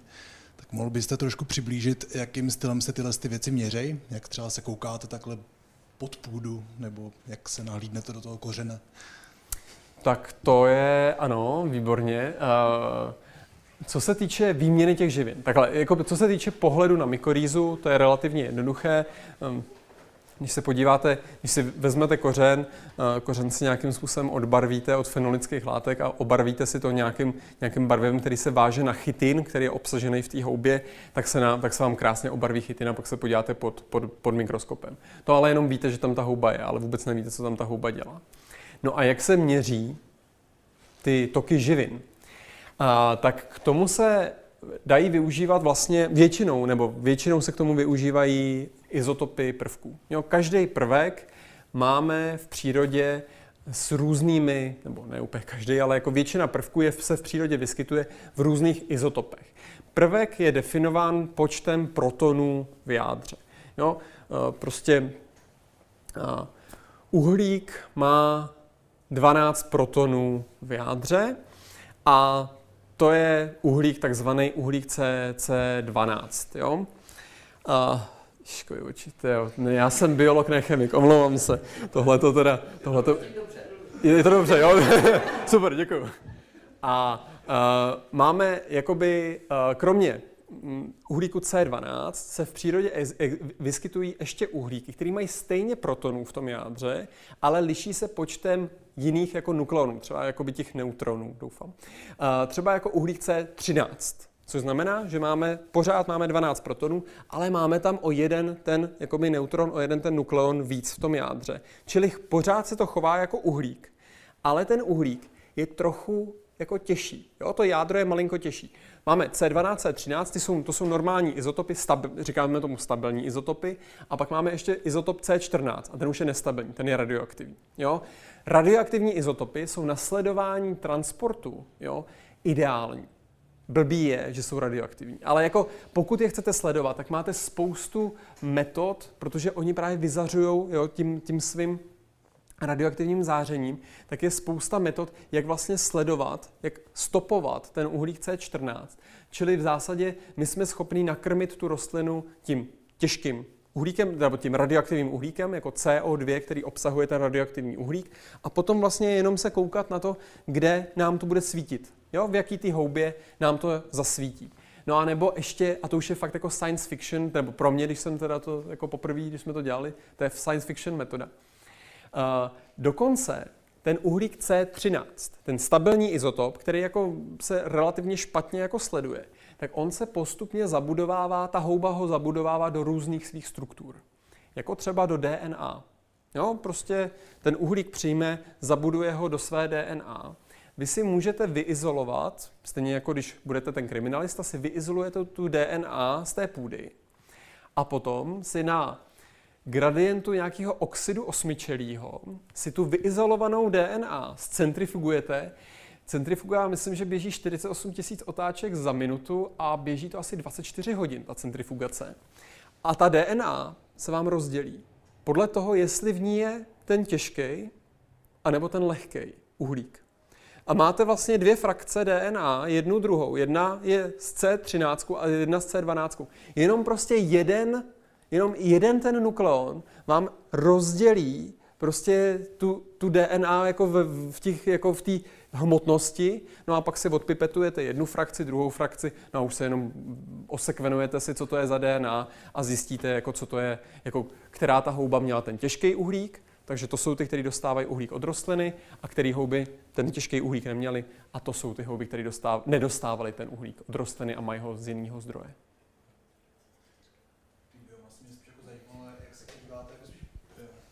biomasy mě to spíš zajímalo, jako když se podíváte jako pod půdu, když tam jako ten velký průřez jako mm-hmm. tím celým lesem, tak tam to asi jako nevykopáte obří díru a nepodíváte se tam. Jako biomasy, jako... jako... A, a myslím, že spíš jako to podhoubí, jako jak třeba odhadujete tu velikost toho, nebo tu... Tu velikost, eh, ta veli, jako to se odhaduje jako hodně špatně. Jo. To je, jak jsme tady vlastně mluvili třeba o té Václavce, třeba ta velikost, velikost těch jako jednotlivých entit, těch hub, jako těch jako jedinců. Prostě se musí kopnout na mnoha místech a potom prostě v rámci nějaké mapičky se podívat, jako kde ještě ta houba se našla a kde už se nenašla. Ale jako v zásadě jako koukat se na to, koukat se na, na to jako na celek, tak to v zásadě není možné. To prostě vždycky jenom se musíme jako v úvozovkách podvzorkovat, jako podvzorkovat ty, uh, ty místa. Tak pojďme zase pár dotazů z internetu. Věříte, že někdy dojde na scénář ze dne Trifidů? Uh, určitě ano. Možná jenom pro ty, kdo to nevědí, tak připomenete, co to je za scénář? To jsou, jakoby, že celý, c, c, že celý ten svět se přemění na ty, že budou vládnout ty rostliny a ty, že vlastně rostliny zvednou kořeny a prostě budou tady eh, běhat, běhat, eh, běhat po světě místo lidí a podobně.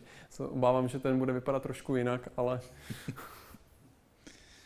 Tak houby sice nemají vědomí, ale Vochomurka nám sem vesele píše otázky. Eh, jak je možné, že v České republice se o problému vytváření lesních holin neví, pokud se o ní neví, a v zahraničí ano? Proč se to v zákoně neobjevilo? Uh, kde začít? No, um, těch problémů, které česká krajina má, je tolik, které se jakoby neřeší a které jsou... Jo, já jsem šest let jsem studoval v Estonsku a byl jsem na přednášce, která byla o vodních ekosystémech. A ukazovali tam prostě různé říční ekosystémy, ty tam ukazovali na těch jako estonských řekách, tam ukazovali ty hydrologické režimy těch řek a tak dále. A pak tam někdo ukazoval jako nějakou část jednoho toku v Estonsku zregulovali. To znamená, že prostě z takhle meandrující řeku to takhle jako narovnali no a teď ukazovali, co všechno to prostě to rychle teče, větší povodeň, větší, vě, větší dynamika, větší síla té vody, větší poškození, eh, menší diver, všechno, všechno tohleto. A pak tam jako vtip uvedli. No a teď si, teď si představte, že v Evropě existuje země, která si zregulovala prostě úplně všechny jako toky svých jako řek. A teď prostě má obrovský dotace, kterýma se snaží revitalizovat a zase vracet ty řeky jako zpátky. Všichni huronský smích a já tam takhle jenom seděl. A samozřejmě pointa vtipu byla Česká republika. Jo, čili jako těch problémů, který jako česká krajina má, je jako obrovské množství A co se holin týče, tak to se asi jeví jako jeden z mála. Já bych uvedl další.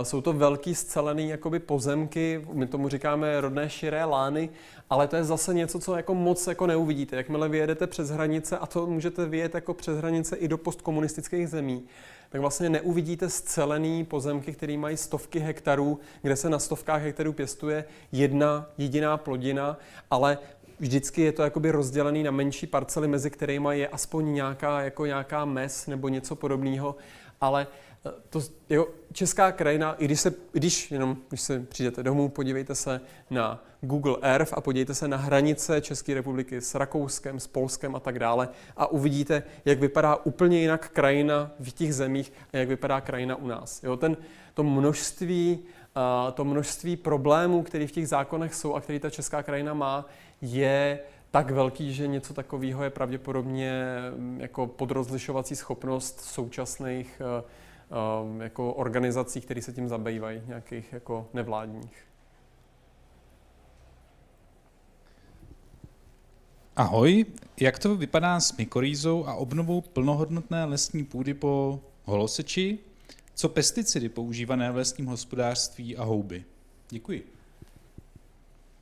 Um, Moc z toho bohužel úplně nevíme. Musím říct, že vlastně to, co jsem ukazoval, jak vlastně ta mykorýza zmizí, tak my jakoby moc nevíme, jak se jakoby kvantitativně změní to, když eh, jako se tam potom zase ta mykorýza s těma semenáčkama jako uchycuje, protože vlastně tam dojde k velké změně druhové skladby. No, jenom pro představu těch mykorýzních hub, které se u nás v lese vyskytují, jsou jenom u nás jakoby prostě třeba jako stov, velký stovky druhů, jako spíš to jde až jakoby někam tisíc plus. Čili uh, vlastně jako, za, jako sledovat to, jak se promění po vykácení vlastně ta druhová diverzita a jak se jakoby potom obnovuje ta druhová diverzita, je není úplně jednoduchý, protože to vlastně tou velkou druhovou diverzitou, tak to znamená, že to musíte sledovat na mnoha místech zároveň. A problém teda u nás je trošku ten, že vlastně všechny ty lesy, které u nás takhle jsou, tak už vlastně nějakou tou holosečí někdy prošly.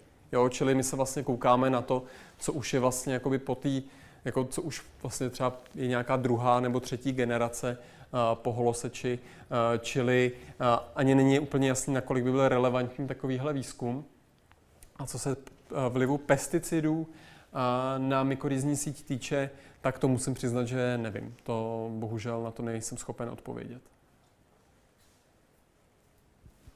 Ještě by mě zajímalo, jestli jste viděli scénu ve filmu Avatar, kde měřili komunikaci mezi stromy prostřednictvím mykorýzy. A co vy na to? To jsem teda asi neviděl, takže nejsem asi úplně schopen. Rozhodně jsem jim nedělal odborný, odbornou konzultaci. A komunikace. Rozhodně jako mezi stromy komunikace existuje mykorýzou, ale tohle to nejsem schopen bohužel komentovat. Tak do příště si to Co na avatar. Dobrý den, pane doktore. Která houba je podle vás nejzajímavější? Například interakcí se svým okolím nebo i jinak? Wow, uh, to je zajímavá otázka, nikdy jsem nad tím nepřemýšlel. A která houba je nejzajímavější? No já bych skoro řekl možná ta mochomorka tigrovaná těma tisícema mrtvých, ale, ale, um, no a nebo ty houby, které vlastně jsou schopné, a to je docela zajímavý. Existují mykorýzní houby, což je jako různé skupiny eh, z rodu pavučinců. A to jsou houby, které mají, eh, které produkují peroxid. To je houba, která je schopná vytvářet takový jako velký madrace. Bohužel zase u nás to není moc jako, u nás se to nedá moc jako najít. Jo. A kdybyste šli ve Skandinávii, někde jako v lese, tak si můžete zkusit jako odhrábnout tu horní vrstvu um, mechů a, a podobně. A často tam pod tím mechem bývá bílá madrace, opravdu čistě bílá, jak prostě křídový papír, jako madrace, tlustá asi jako půl centimetru, nedá se skoro jako prorazit prstem a to je houba. To je houbový podhoubí, který má obrovskou produkci uh, peroxidu do té půdy. a vlastně ta, tu půdu úplně kompletně vybělí. Jo, prostě stejně jako se peroxidem, že jo, si vybělíte vlasy, tak úplně stejně prostě jako všechno to rozloží. Ten peroxid jako rozloží úplně všechny látky, které v té půdě jsou a pak ta houba tímhle tím vlastně ty uvolněné živiny pak čerpá a posílá to do těch rostlin. Tak to je jako, jako extrém, jak ty mykorizní houby můžou zajišťovat těm svým rostlinám živiny, když jich je v tom ekosystému nedostatek, tak prostě některé ty houby jsou schopné prostě produkcí peroxidu všechno rozložit a tyhle ty jednotlivé kameny, jako ty jednotlivé stavební kameny těch látek, pak transportovat do rostliny. Tak to je možná nejzajímavější houba.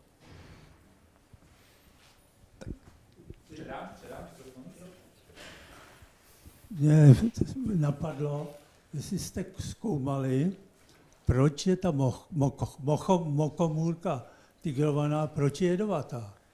Uh, jako proč jsou houby jedovatý obecně? Obecně. Se, jako na to neexistuje, na to neexistuje vše objímající a naprosto vysvětlující hypotéza.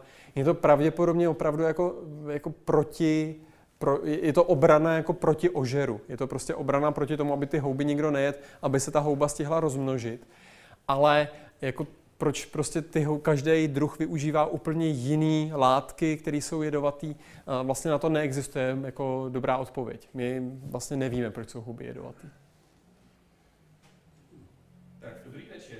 V zahraničí jsem se setkala s takzvaným průkazem houbaře, oprávnění ke sběru hub. Je podle vás možné, že se něco takového někdy zavede i u nás? Mm, nemyslím si, že je to nutné. Nevím, jestli to funguje jako průkaz Nevím, jestli průkaz houbaře funguje proto, jestli je to obrana proti nadběrnému sběru hub. To znamená, že prostě vy máte průkaz houbaře a můžete někde, jako prostě jako mají rybáři, že si prostě předplatíte a potom můžete teda jít jako na ryby, takže si předplatíte a pak můžete jít na houby. Pokud by to bylo z tohohle důvodu, tak si myslím, že to je zbytečný a že to není nutný. A průkaz houbaře pak mě druhý napadá, proto aby jakože člověk projeví nějakou znalost a tím pádem může jít na houby, aby se neotrávil, tak eh, zase jako si myslím, že každý svého štěstí strujce, no, to si myslím, že asi není úplně, taky asi není úplně nutný. Takže myslím, že to asi u nás nebude. Všechny hnědý houby jsou jední, jak známo. Přesně tak. Dobrý večer. Zajímá mne, zda rostou houby více za úplňků, jak se říká i mezi velkými houbaři. Uh, já si to nemyslím, no. Ale já jenom podotýkám, já nejsem houbař. Já, v zásadě jakýkoliv, jakýkoliv rozhovor, já opravdu nejsem houbař, já jsem mě úplně to, co roste, to, co tvoří ty plodnice a to, co jako roste nad tou zemí, tak to není v zásadě to, co vlastně my celý život nebo těch 15 let, co studuju. Já se spíš zabývám tím, tím zbytkem toho těla, té houby. Mě zajímá jakoby ten, to, ta, ta úloha hub v ekosystémech spíše než to vám někdo přijde se pochlubit krásným úlovkem, tak ho setřete, že jako, ta, to není vůbec zajímavý. No. Ne, tak jako samozřejmě sám na houby si zajdu a houby jako mě baví nebo tohleto, ale nejsem rozhodně nejsem expert. Jako v České republice máme takové množství expertů jako na houb, jako smotlacha nejsem a v České republice máme opravdu mnoho, mnoho houbařů, kteří jsou jako amatérský, mají, svoji vlastní, mají svoje vlastní zaměstnání, ale k tomu vlastně mají neuvěřitelné znalosti a neustále jako, jako se zdokonalují jako v tom, že znají prostě spoustu druhů a za nima, za nima chodit, ne za mnou. Tak tím asi vyřídíme i tu otázku, jak bezpečně odlišit kováře od koloděje. A další otázka, ano. tak jak se na houbách projevuje oteplování klimatu? To je krásná otázka. Na to mám celý, teď já jsem na to dostal celý projekt, takže to je moje oblíbená otázka. Děkuji za ní. A to je extrémně zajímavý. A my jsme vlastně v průběhu posledních asi tří let vytvořili největší databázi hub na planetě. Máme k dispozici databázi, která zahrnuje v současné době asi 30 tisíc vzorků půdy z celého světa a v každém tom vzorku půdy máme určeny všechny druhy hub nebo prostě velkou většinu hub, které se v tom daném vzorku vyskytují. Těch 30 tisíc vzorků je rozmístěny po celém světě a máme tam asi miliardu různých hub, jo, prostě záchytů, různých jakoby záchytů. A na základě tohohle my jsme se koukali na to, jak jsou různé skupiny hub náchylné na změny klimatu. A přišli jsme na to, co jsme teda jako nečekali a co, jsme, co nás docela slušně vyděsilo, že uh, ty saprotrofní, to jsou houby, které rozkládají organickou hmotu, a ty patogenní houby, to jsou ty, které zabíjejí rostliny, tak ty budou změnou klimatu ovlivněny relativně málo. Nejvíc budou, a nejvíc jako negativně, budou změnou klimatu ovlivněny ty mykorýzní houby, ty prospěšné pro rostliny. Takže když si to spojíme, že ty patogenní houby nebudou změnou klimatu, jako, klimatu zasaženy, protože mají široké jakoby ty ekologické niky. Oni můžou růst, jako ty druhy můžou růst od relativně nízkých do vysokých teplot. Tak ty mykorýzní houby, ty prospěšné, ty mají úzké, ty svoje rozmezí teplot, kde můžou růst, kde mohou růst. A to znamená, že vlastně ta klimatická změna vystaví do stresu spíš ty mykorýzní, ty symbiotické houby, než ty patogenní. Čili Eh, to oteplování se na nich jako projevují, projeví, projevuje, bude projevovat ještě víc a ten projev nebude vůbec, jako, vůbec dobrý. A ty změny můžeme pozorovat i nejenom teda na tomhletom našem datasetu, ale můžeme je pozorovat i co se týče třeba právě toho tvoření plodnic, protože tou změnou klimatu třeba druhy, které tvořily plodnice jenom na podzim, protože celý, celé léto, přes to léto, akumulovali to podhoubí a to podhoubí se naakumulovalo a na podzim se vytvořily ty plodnice. Jo, nějaké saprotrofní houby, třeba ty, které právě rozkládají nějaké ty, eh, ty eh, složité organické látky v půdě. A teď vlastně dochází k tomu, že vlastně ty houby jsou aktivní i velkou část té zimy. Takže oni začali tvořit plodnice i na jaře. Jo, to najednou prostě se mění to, kdy ty houby vytvářejí plodnice právě tou změnou klimatu. A to už můžeme pozorovat teď na jako různých časových řadách asi od 70. let. A to už se děje. Jo? Čili my pozorujeme ty změny klimatu na houbách už jsou i v současné době. Vypadá, že Jirka našel houbu, protože je někde v Praze mykologická poradna, kam se dá přinést houba pro přesnou identifikaci. Um, bohužel nevím, to ale asi, asi není Google. úplně na vás otázka. Mm. Jaké druhy hub rostou na živém člověku? A jaké druhy hub? A přesně jakoby úplně jako druhy jako nedokážu specifikovat, ale bude jich hodně, ale bude to hlavně na pokožce. Jakoby my nemáme v našem zažívacím traktu, jako v našem mikrobiomu, rozhodně houby nedominují a houby uvnitř jako člověka nenajdete. Ale jako na pokožce nám jako nějaké mikroskopické anebo jednobuněčné. Jo? Samozřejmě je důležité si uvědomit, že i kvasinky, které, že jo, prostě kvasinka pivní a tak dále, nebo jako droždí, to jsou jednobuněčné organismy, které samozřejmě kvasinky, ne teda zrovna to droždí, ale jako kvasinky jako máme taky jako na, na povrchu kůže a tak. A to jsou vlastně taky houby. Jo? Čili pokud bychom brali i tyhle, ty, tak různé právě jednobuněčné houby se vyskytují na povrchu naší kůže, ale uh, nějaké jako, jako myceliální, tak to už jsou spíš potom nějaké mykózy a podobně. Tam jakoby uh, ten, ten, zdravý, ten zdravý mikrobiom uh, nějaký houby asi obsahuje, ale není to, není to mnoho druhů. Tak mám ještě nějaký dotaz? To je daleko, tak já přečtu jednu otázku a mezi tím se přesunu s mikrofonem. Uh, houby ukládají těžké kovy, nebo je nějak ještě dále přetvářejí? Uh, ne. Uh, těžké kovy podle mě jakoby naprostou většinu těžkých kovů, uh, které prostě ten organismus nebo které jako eukaryotní organismy nepotřebují, uh, v zásadě jde o to, že ji pouze někam deponují. Uh, problém je ten, uh, že všechny organismy přijímají, ať už ty rostliny nebo ty houby, přijímají živiny, z prostředí, dusík, fosfor, draslík a podobně a různými přenašeči v membráně. A to jsou kanálky, různé prostě kanálky, které se v té membráně vyskytují, ale ty nejsou jakoby úplně stoprocentně selektivní. Jo, každý ten přenašeč je specializovaný na fosfor, jeden další je specializovaný na draslík a tak dále, ale někdy prostě se tam do toho přenašeče jako při, jako někdy tam prostě přijde ten těžký kov a ta rostlina nebo ta houba ho přijme jakoby naprosto omylem. To není cílený. A potom musí nějak vyřešit teda ten, to, že ho obsahuje, ale rozhodně jako ne, je nepřetváří nebo nemetabolizuje, nějak, jako nevyužívá v tom primárním metabolismu, ale většinou je i nějakým způsobem deponuje třeba do vakuoly nebo někam, kde eh, vlastně nehrozí, že by interagovaly ty těžké kovy eh, s nějakými proteiny nebo že by nějak ovlivnili ten metabolismus, negativně ovlivnili ten metabolismus hub. Děkuji vám za hezkou přednášku, eh, za prvé. A eh, měl bych dvě nebo tři otázky, tak jenom v krátkosti. Eh, co houby, podhoubí a sucho?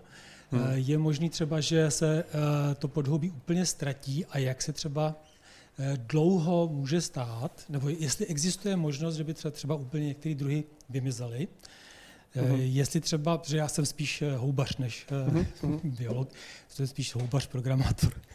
Takže jestli je možný... No ten internet.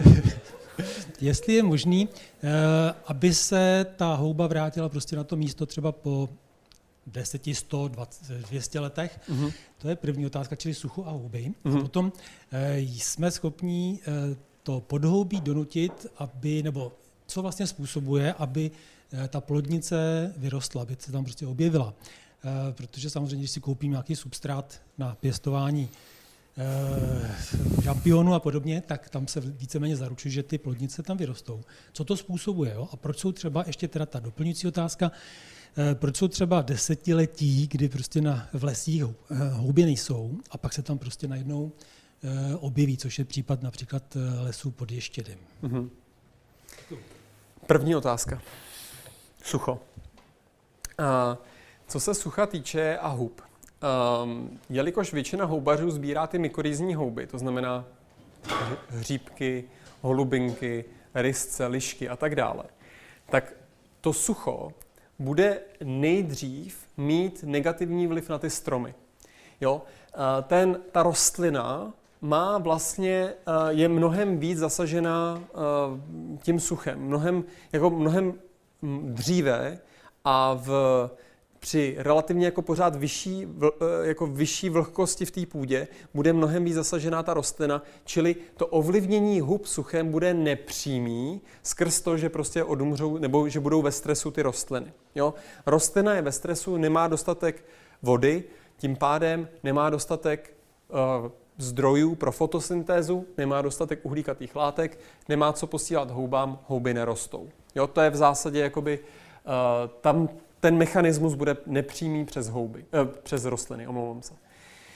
Um, jak uh, ovlivnit uh, růst žampionů a jak ovlivnit růst obecně, jakoby cílený růst hub. Uh, to si nejsem úplně, jakoby nejsem si úplně jistý, u těch žampionů tam přeci jenom tam je to hodně dobře popsaný. Tam vlastně jakoby u žampionů, že jo, vlastně ten substrát se nejdřív musí a teď já se to nepamatuju, ale je tam nějaké období, kdy vlastně to musí být v určité teplotě, vlhčit se, a pak se to musí předat do jiné teploty. V té iniciální fázi vlastně se napěstovává to podhoubí a v té další fázi se vlastně iniciuje ta form, to formování těch plodnic jenom taková vsuvka, to je docela zajímavý. My vlastně doteďka nevíme, jaký mechanismus může za ten, my neznáme tu kauzalitu uh, iniciace těch plodnic. Jo, my nevíme, my nevíme, co se tam spouští. Jo? My, jako u těch žampionů třeba aspoň známe ten nějaký jakoby ten cyklus teplot, vlhkosti a podobně, ale to je jako jedna z mála, jedna, jeden z mála druhů. Ale u drtivý většiny uh, druhů hub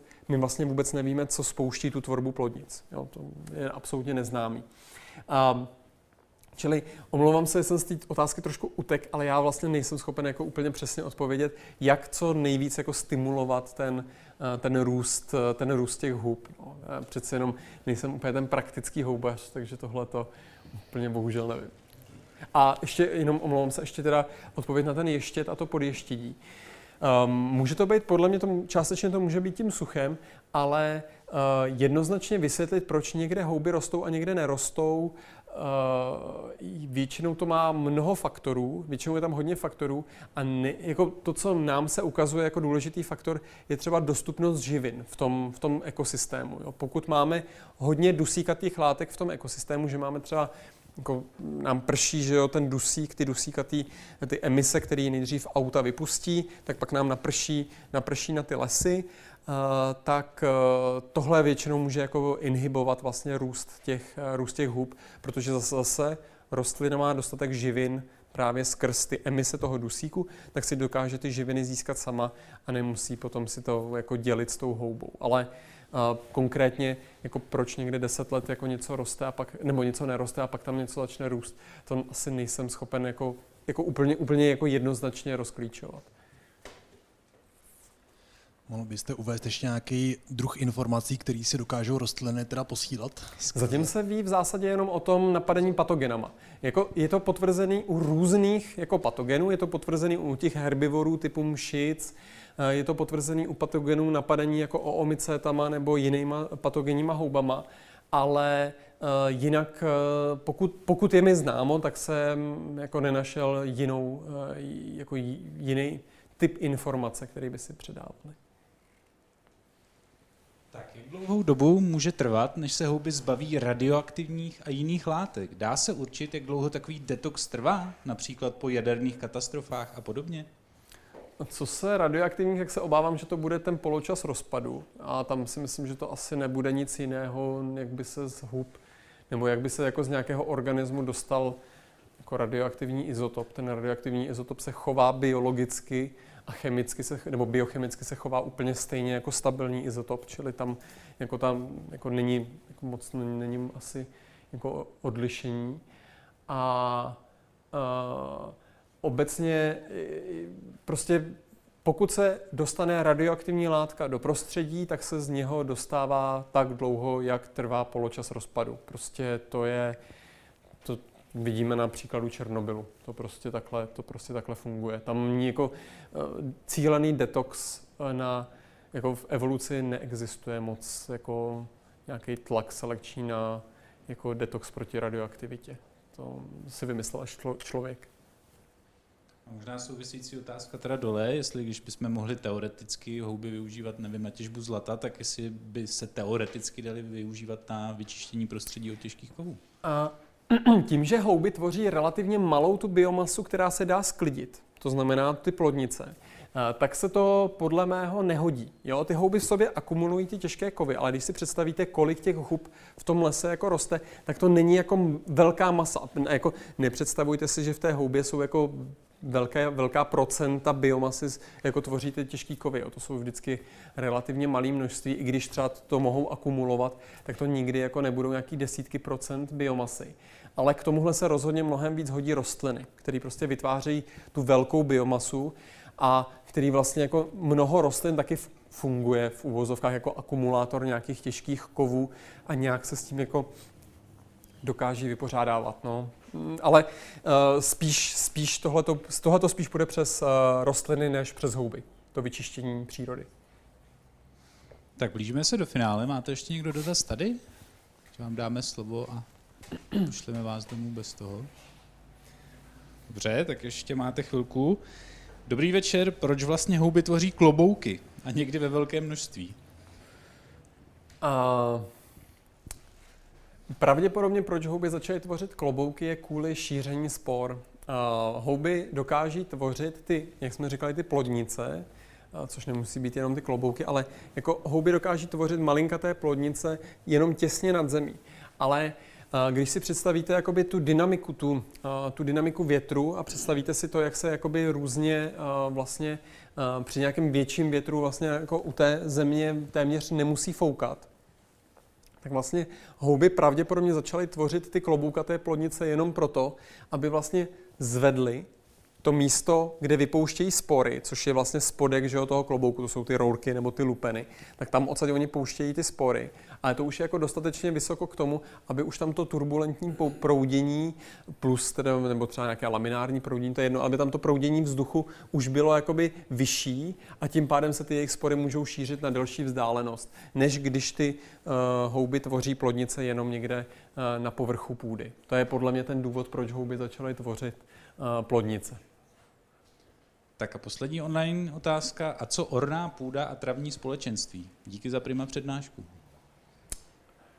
Oh, um, to je taková, po tohletou otázkou se asi můžu jako najít spoustu, uh, spoustu věcí. Co se týče orné půdy jako takové, uh, tak um, tam vlastně dochází k neustálému každý rok nebo při každé té orbě vlastně dochází k přerušování těch myceliálních sítí. Jo? My jsme si pověděli, že, že ty mykorýzy tvoří jakoby to podhoubí, ale vlastně když jako to pole jako zvořeme, tak vlastně neustále tam dochází té disturbanci a ty mycelia se neustále porušují. Jo?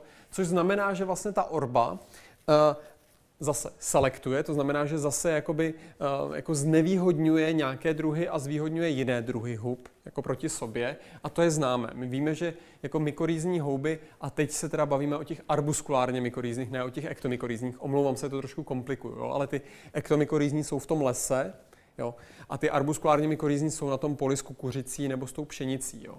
A vlastně tyhle ty houby netvoří plodnice, netvoří ty plodnice, tvoří jenom to podzemní mycelium a plus teda nějaké ty spory. A ty vlastně se tou orbou jakoby neustále ničí a vybírá se tam jenom jako relativně malá, malá skupina druhů, která je, která je na to přizpůsobená, těch mykorýzních hub. Na druhou stranu je ale nutno říct, že v tom agroekosystému nám to, dejme tomu, jako na první pohled až tolik nevadí, protože my ty rostliny zásobujeme velkým množstvím minerálních hnojiv, velkým množstvím fosfá, fosfátu, jako fosforu, anorgani, anorganického nebo dusíku, anorganického, jako třeba dusičnanů a podobně. A ty rostliny mají dostatek živin bez toho, aniž by ty mykorýzní houby potřebovaly. Jo, čili to, že vlastně jakoby v těch orných půdách je těch mykorýzních hub méně, než kdyby se neoralo, tak jako z hlediska produkce plodin, jako, jako prostě zisků a sklizně, eh, to není až tak jakoby eh, nevýhodný, protože tam prostě dodáváme ty živiny, eh, dodáváme ty živiny arbitrárně. Co se travních společenství týče, tak tam ty myceliální sítě a mykorýza fungují velice podobně jako v tom lese. To je prostě stabilní ekosystém, kde ta půda není disturbovaná, je tam velké množství, je tam je to chudší na ty živiny, je tam velké množství těch mykorýzních hub, propojují vzájemně ty rostliny a v, zá, v zásadě to funguje jako ten um, wood wide web, akorát by tohle byl nějaký grass wide web a nebylo by to tak, tak jako sexy, tak sexy zkratka. A ještě nám přišla jedna věštecká otázka trošku. Jak vidíte budoucnost našich lesů po kůrovci? Uh, po kůrovci, no je to, eh, řekl bych, že to je eh, velká příležitost, kterou je asi potřeba využít. A teď uvidíme jak. Ale jako je to rozhodně to příležitost k tomu vlastně tu eh, skladbu toho lesa vrátit trošku blíže nějakému, přírodní, nějakému přírodě blízkému lesu a začít hospodařit přírodně blízce na větších plochách, než bylo, vlast, než bylo dřív, než byly teda ty ty smrkové monokultury. A problém teda samozřejmě smrkových monokultur bude i do budoucna v tom, že vlastně ten smrk pravděpodobně bude hodně trpět uh, tou změnou klimatu. Jo? Čili uh, pokud bychom se vrátili na 70% nebo kolik to bylo uh, plochy lesa ke smrku, tak kůrovcové kalamity nás čekají i do budoucna. Ta, ta, ta, ta co byla vlastně, je, bude jenom otázka jako pár desetiletí, než ty, než ty lesy dorostou aby uh, přišla ta kůrovcová kalamita znovu. Já jenom myslím, můžu ještě uh, jednu takovou gastronomickou, ekologickou. Uh, u nás je z nějakého důvodu chráněný laníš a nesmí se sbírat. A mě jako zaprvé zajímá, proč, byť se blbě hledá, tak když ho najdu, proč ho nesmím sebrat. A řekněme obecněji, jestli, když vy popisujete houbu jako uh, v podstatě celý strom podzemí a nahoře jsou jenom ty plody, mm-hmm. jestli můžu já vůbec té houby jakkoliv uškodit tím, že do ní kopnu nebo ji nějakým způsobem odnesu z toho místa, nebo je to prostě jenom čistě nějaký symbol?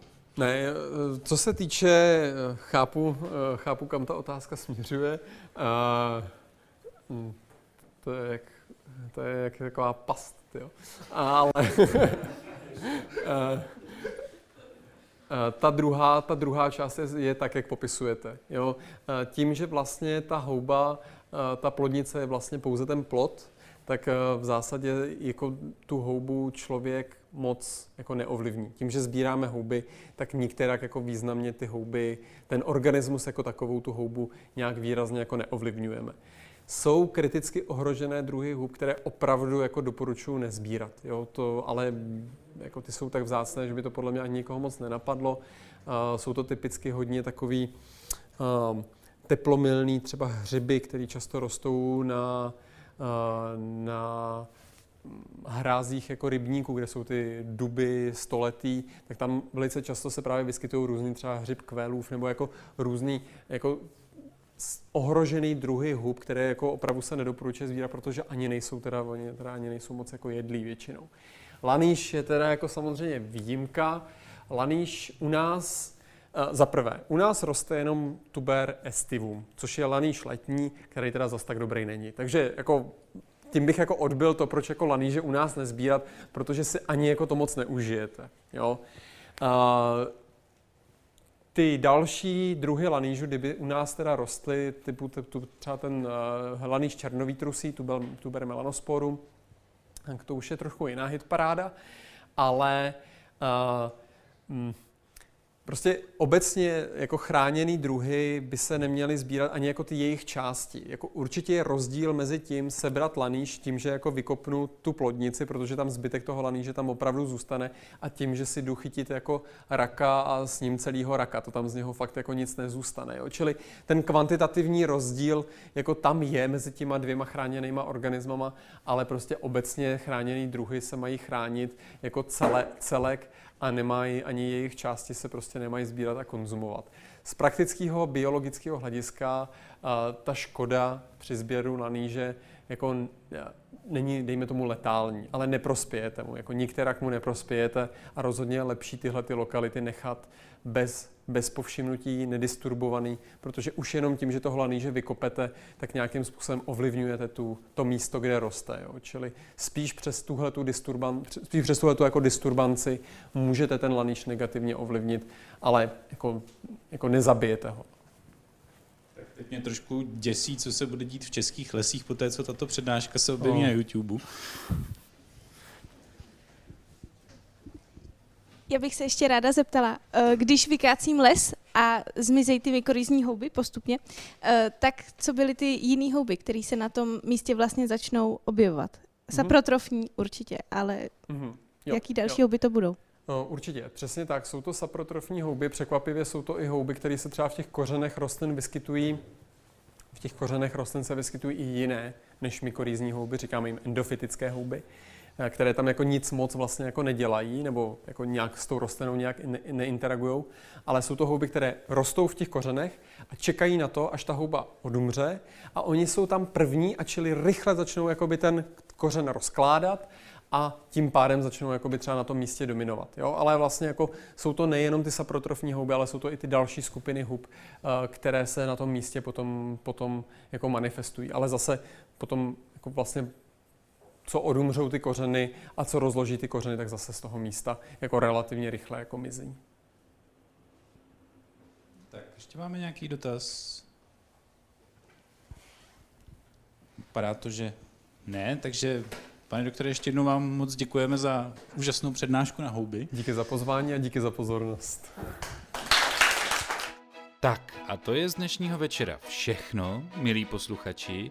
Příště v jedné z nejzábavnějších přednášek za poslední dobu nahlédneme do samého nitra našeho těla, tkání a buněk, ale ještě než dnes zamíříte ke dveřím posluchárny, mám na srdci tři věci, které byste určitě měli vědět, pokud se vám dnešní podcast líbil.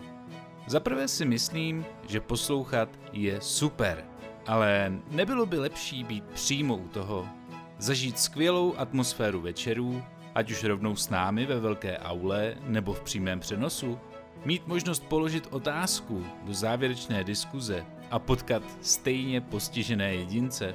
Pokud vám to zní jako příjemná představa, zaskočte teď hned na náš web neurazitelný.cz a přihlašte se k odběru novinek.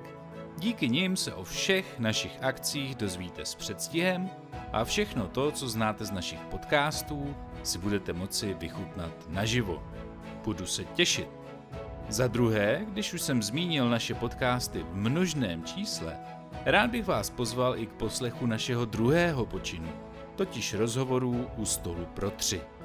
V nich si se mnou a mými hosty, které často znáte právě z večerů na Fildě, můžete přisednout k povídání u kávy, ve kterém jdeme ještě více do hloubky s otázkami, na které se mých hostů ještě nikdo neptal. A ano, i s Petrem Kohoutem jsme na natočení rozhovoru domluvení. Takže pokud máte po dnešní přednášce chuť na přídavek a chcete poznat, jak tihle velikáni přemýšlejí, křeslo u stolu pro tři je pro vás připravené. A do třetice všeho dobrého, pokud to byl pro vás s námi dneska příjemně strávený čas, zvažte prosím možnost podpořit naše úsilí o opravu rozbitého světa a další parádní přednášky, jak se říká, tvrdou měnou. Jen díky příspěvkům od vás fanoušků a posluchačů můžeme totiž v našem úsilí pokračovat. Jak to udělat, se dozvíte na adrese neurazitelný.cz lomeno chci pomlčka pomoci. Jakákoliv částka potěší, co vás nezabije, to nás posílí. Díky předem za nás všechny. Milí přátelé, jsme moc rádi, že nás posloucháte. Nezapomeňte, že svět je sice rozbitej, ale možná to půjde opravit a moc se těším, až se opět setkáme v posluchárně na začátku dalších večerů na FFUK. Mějte se nádherně.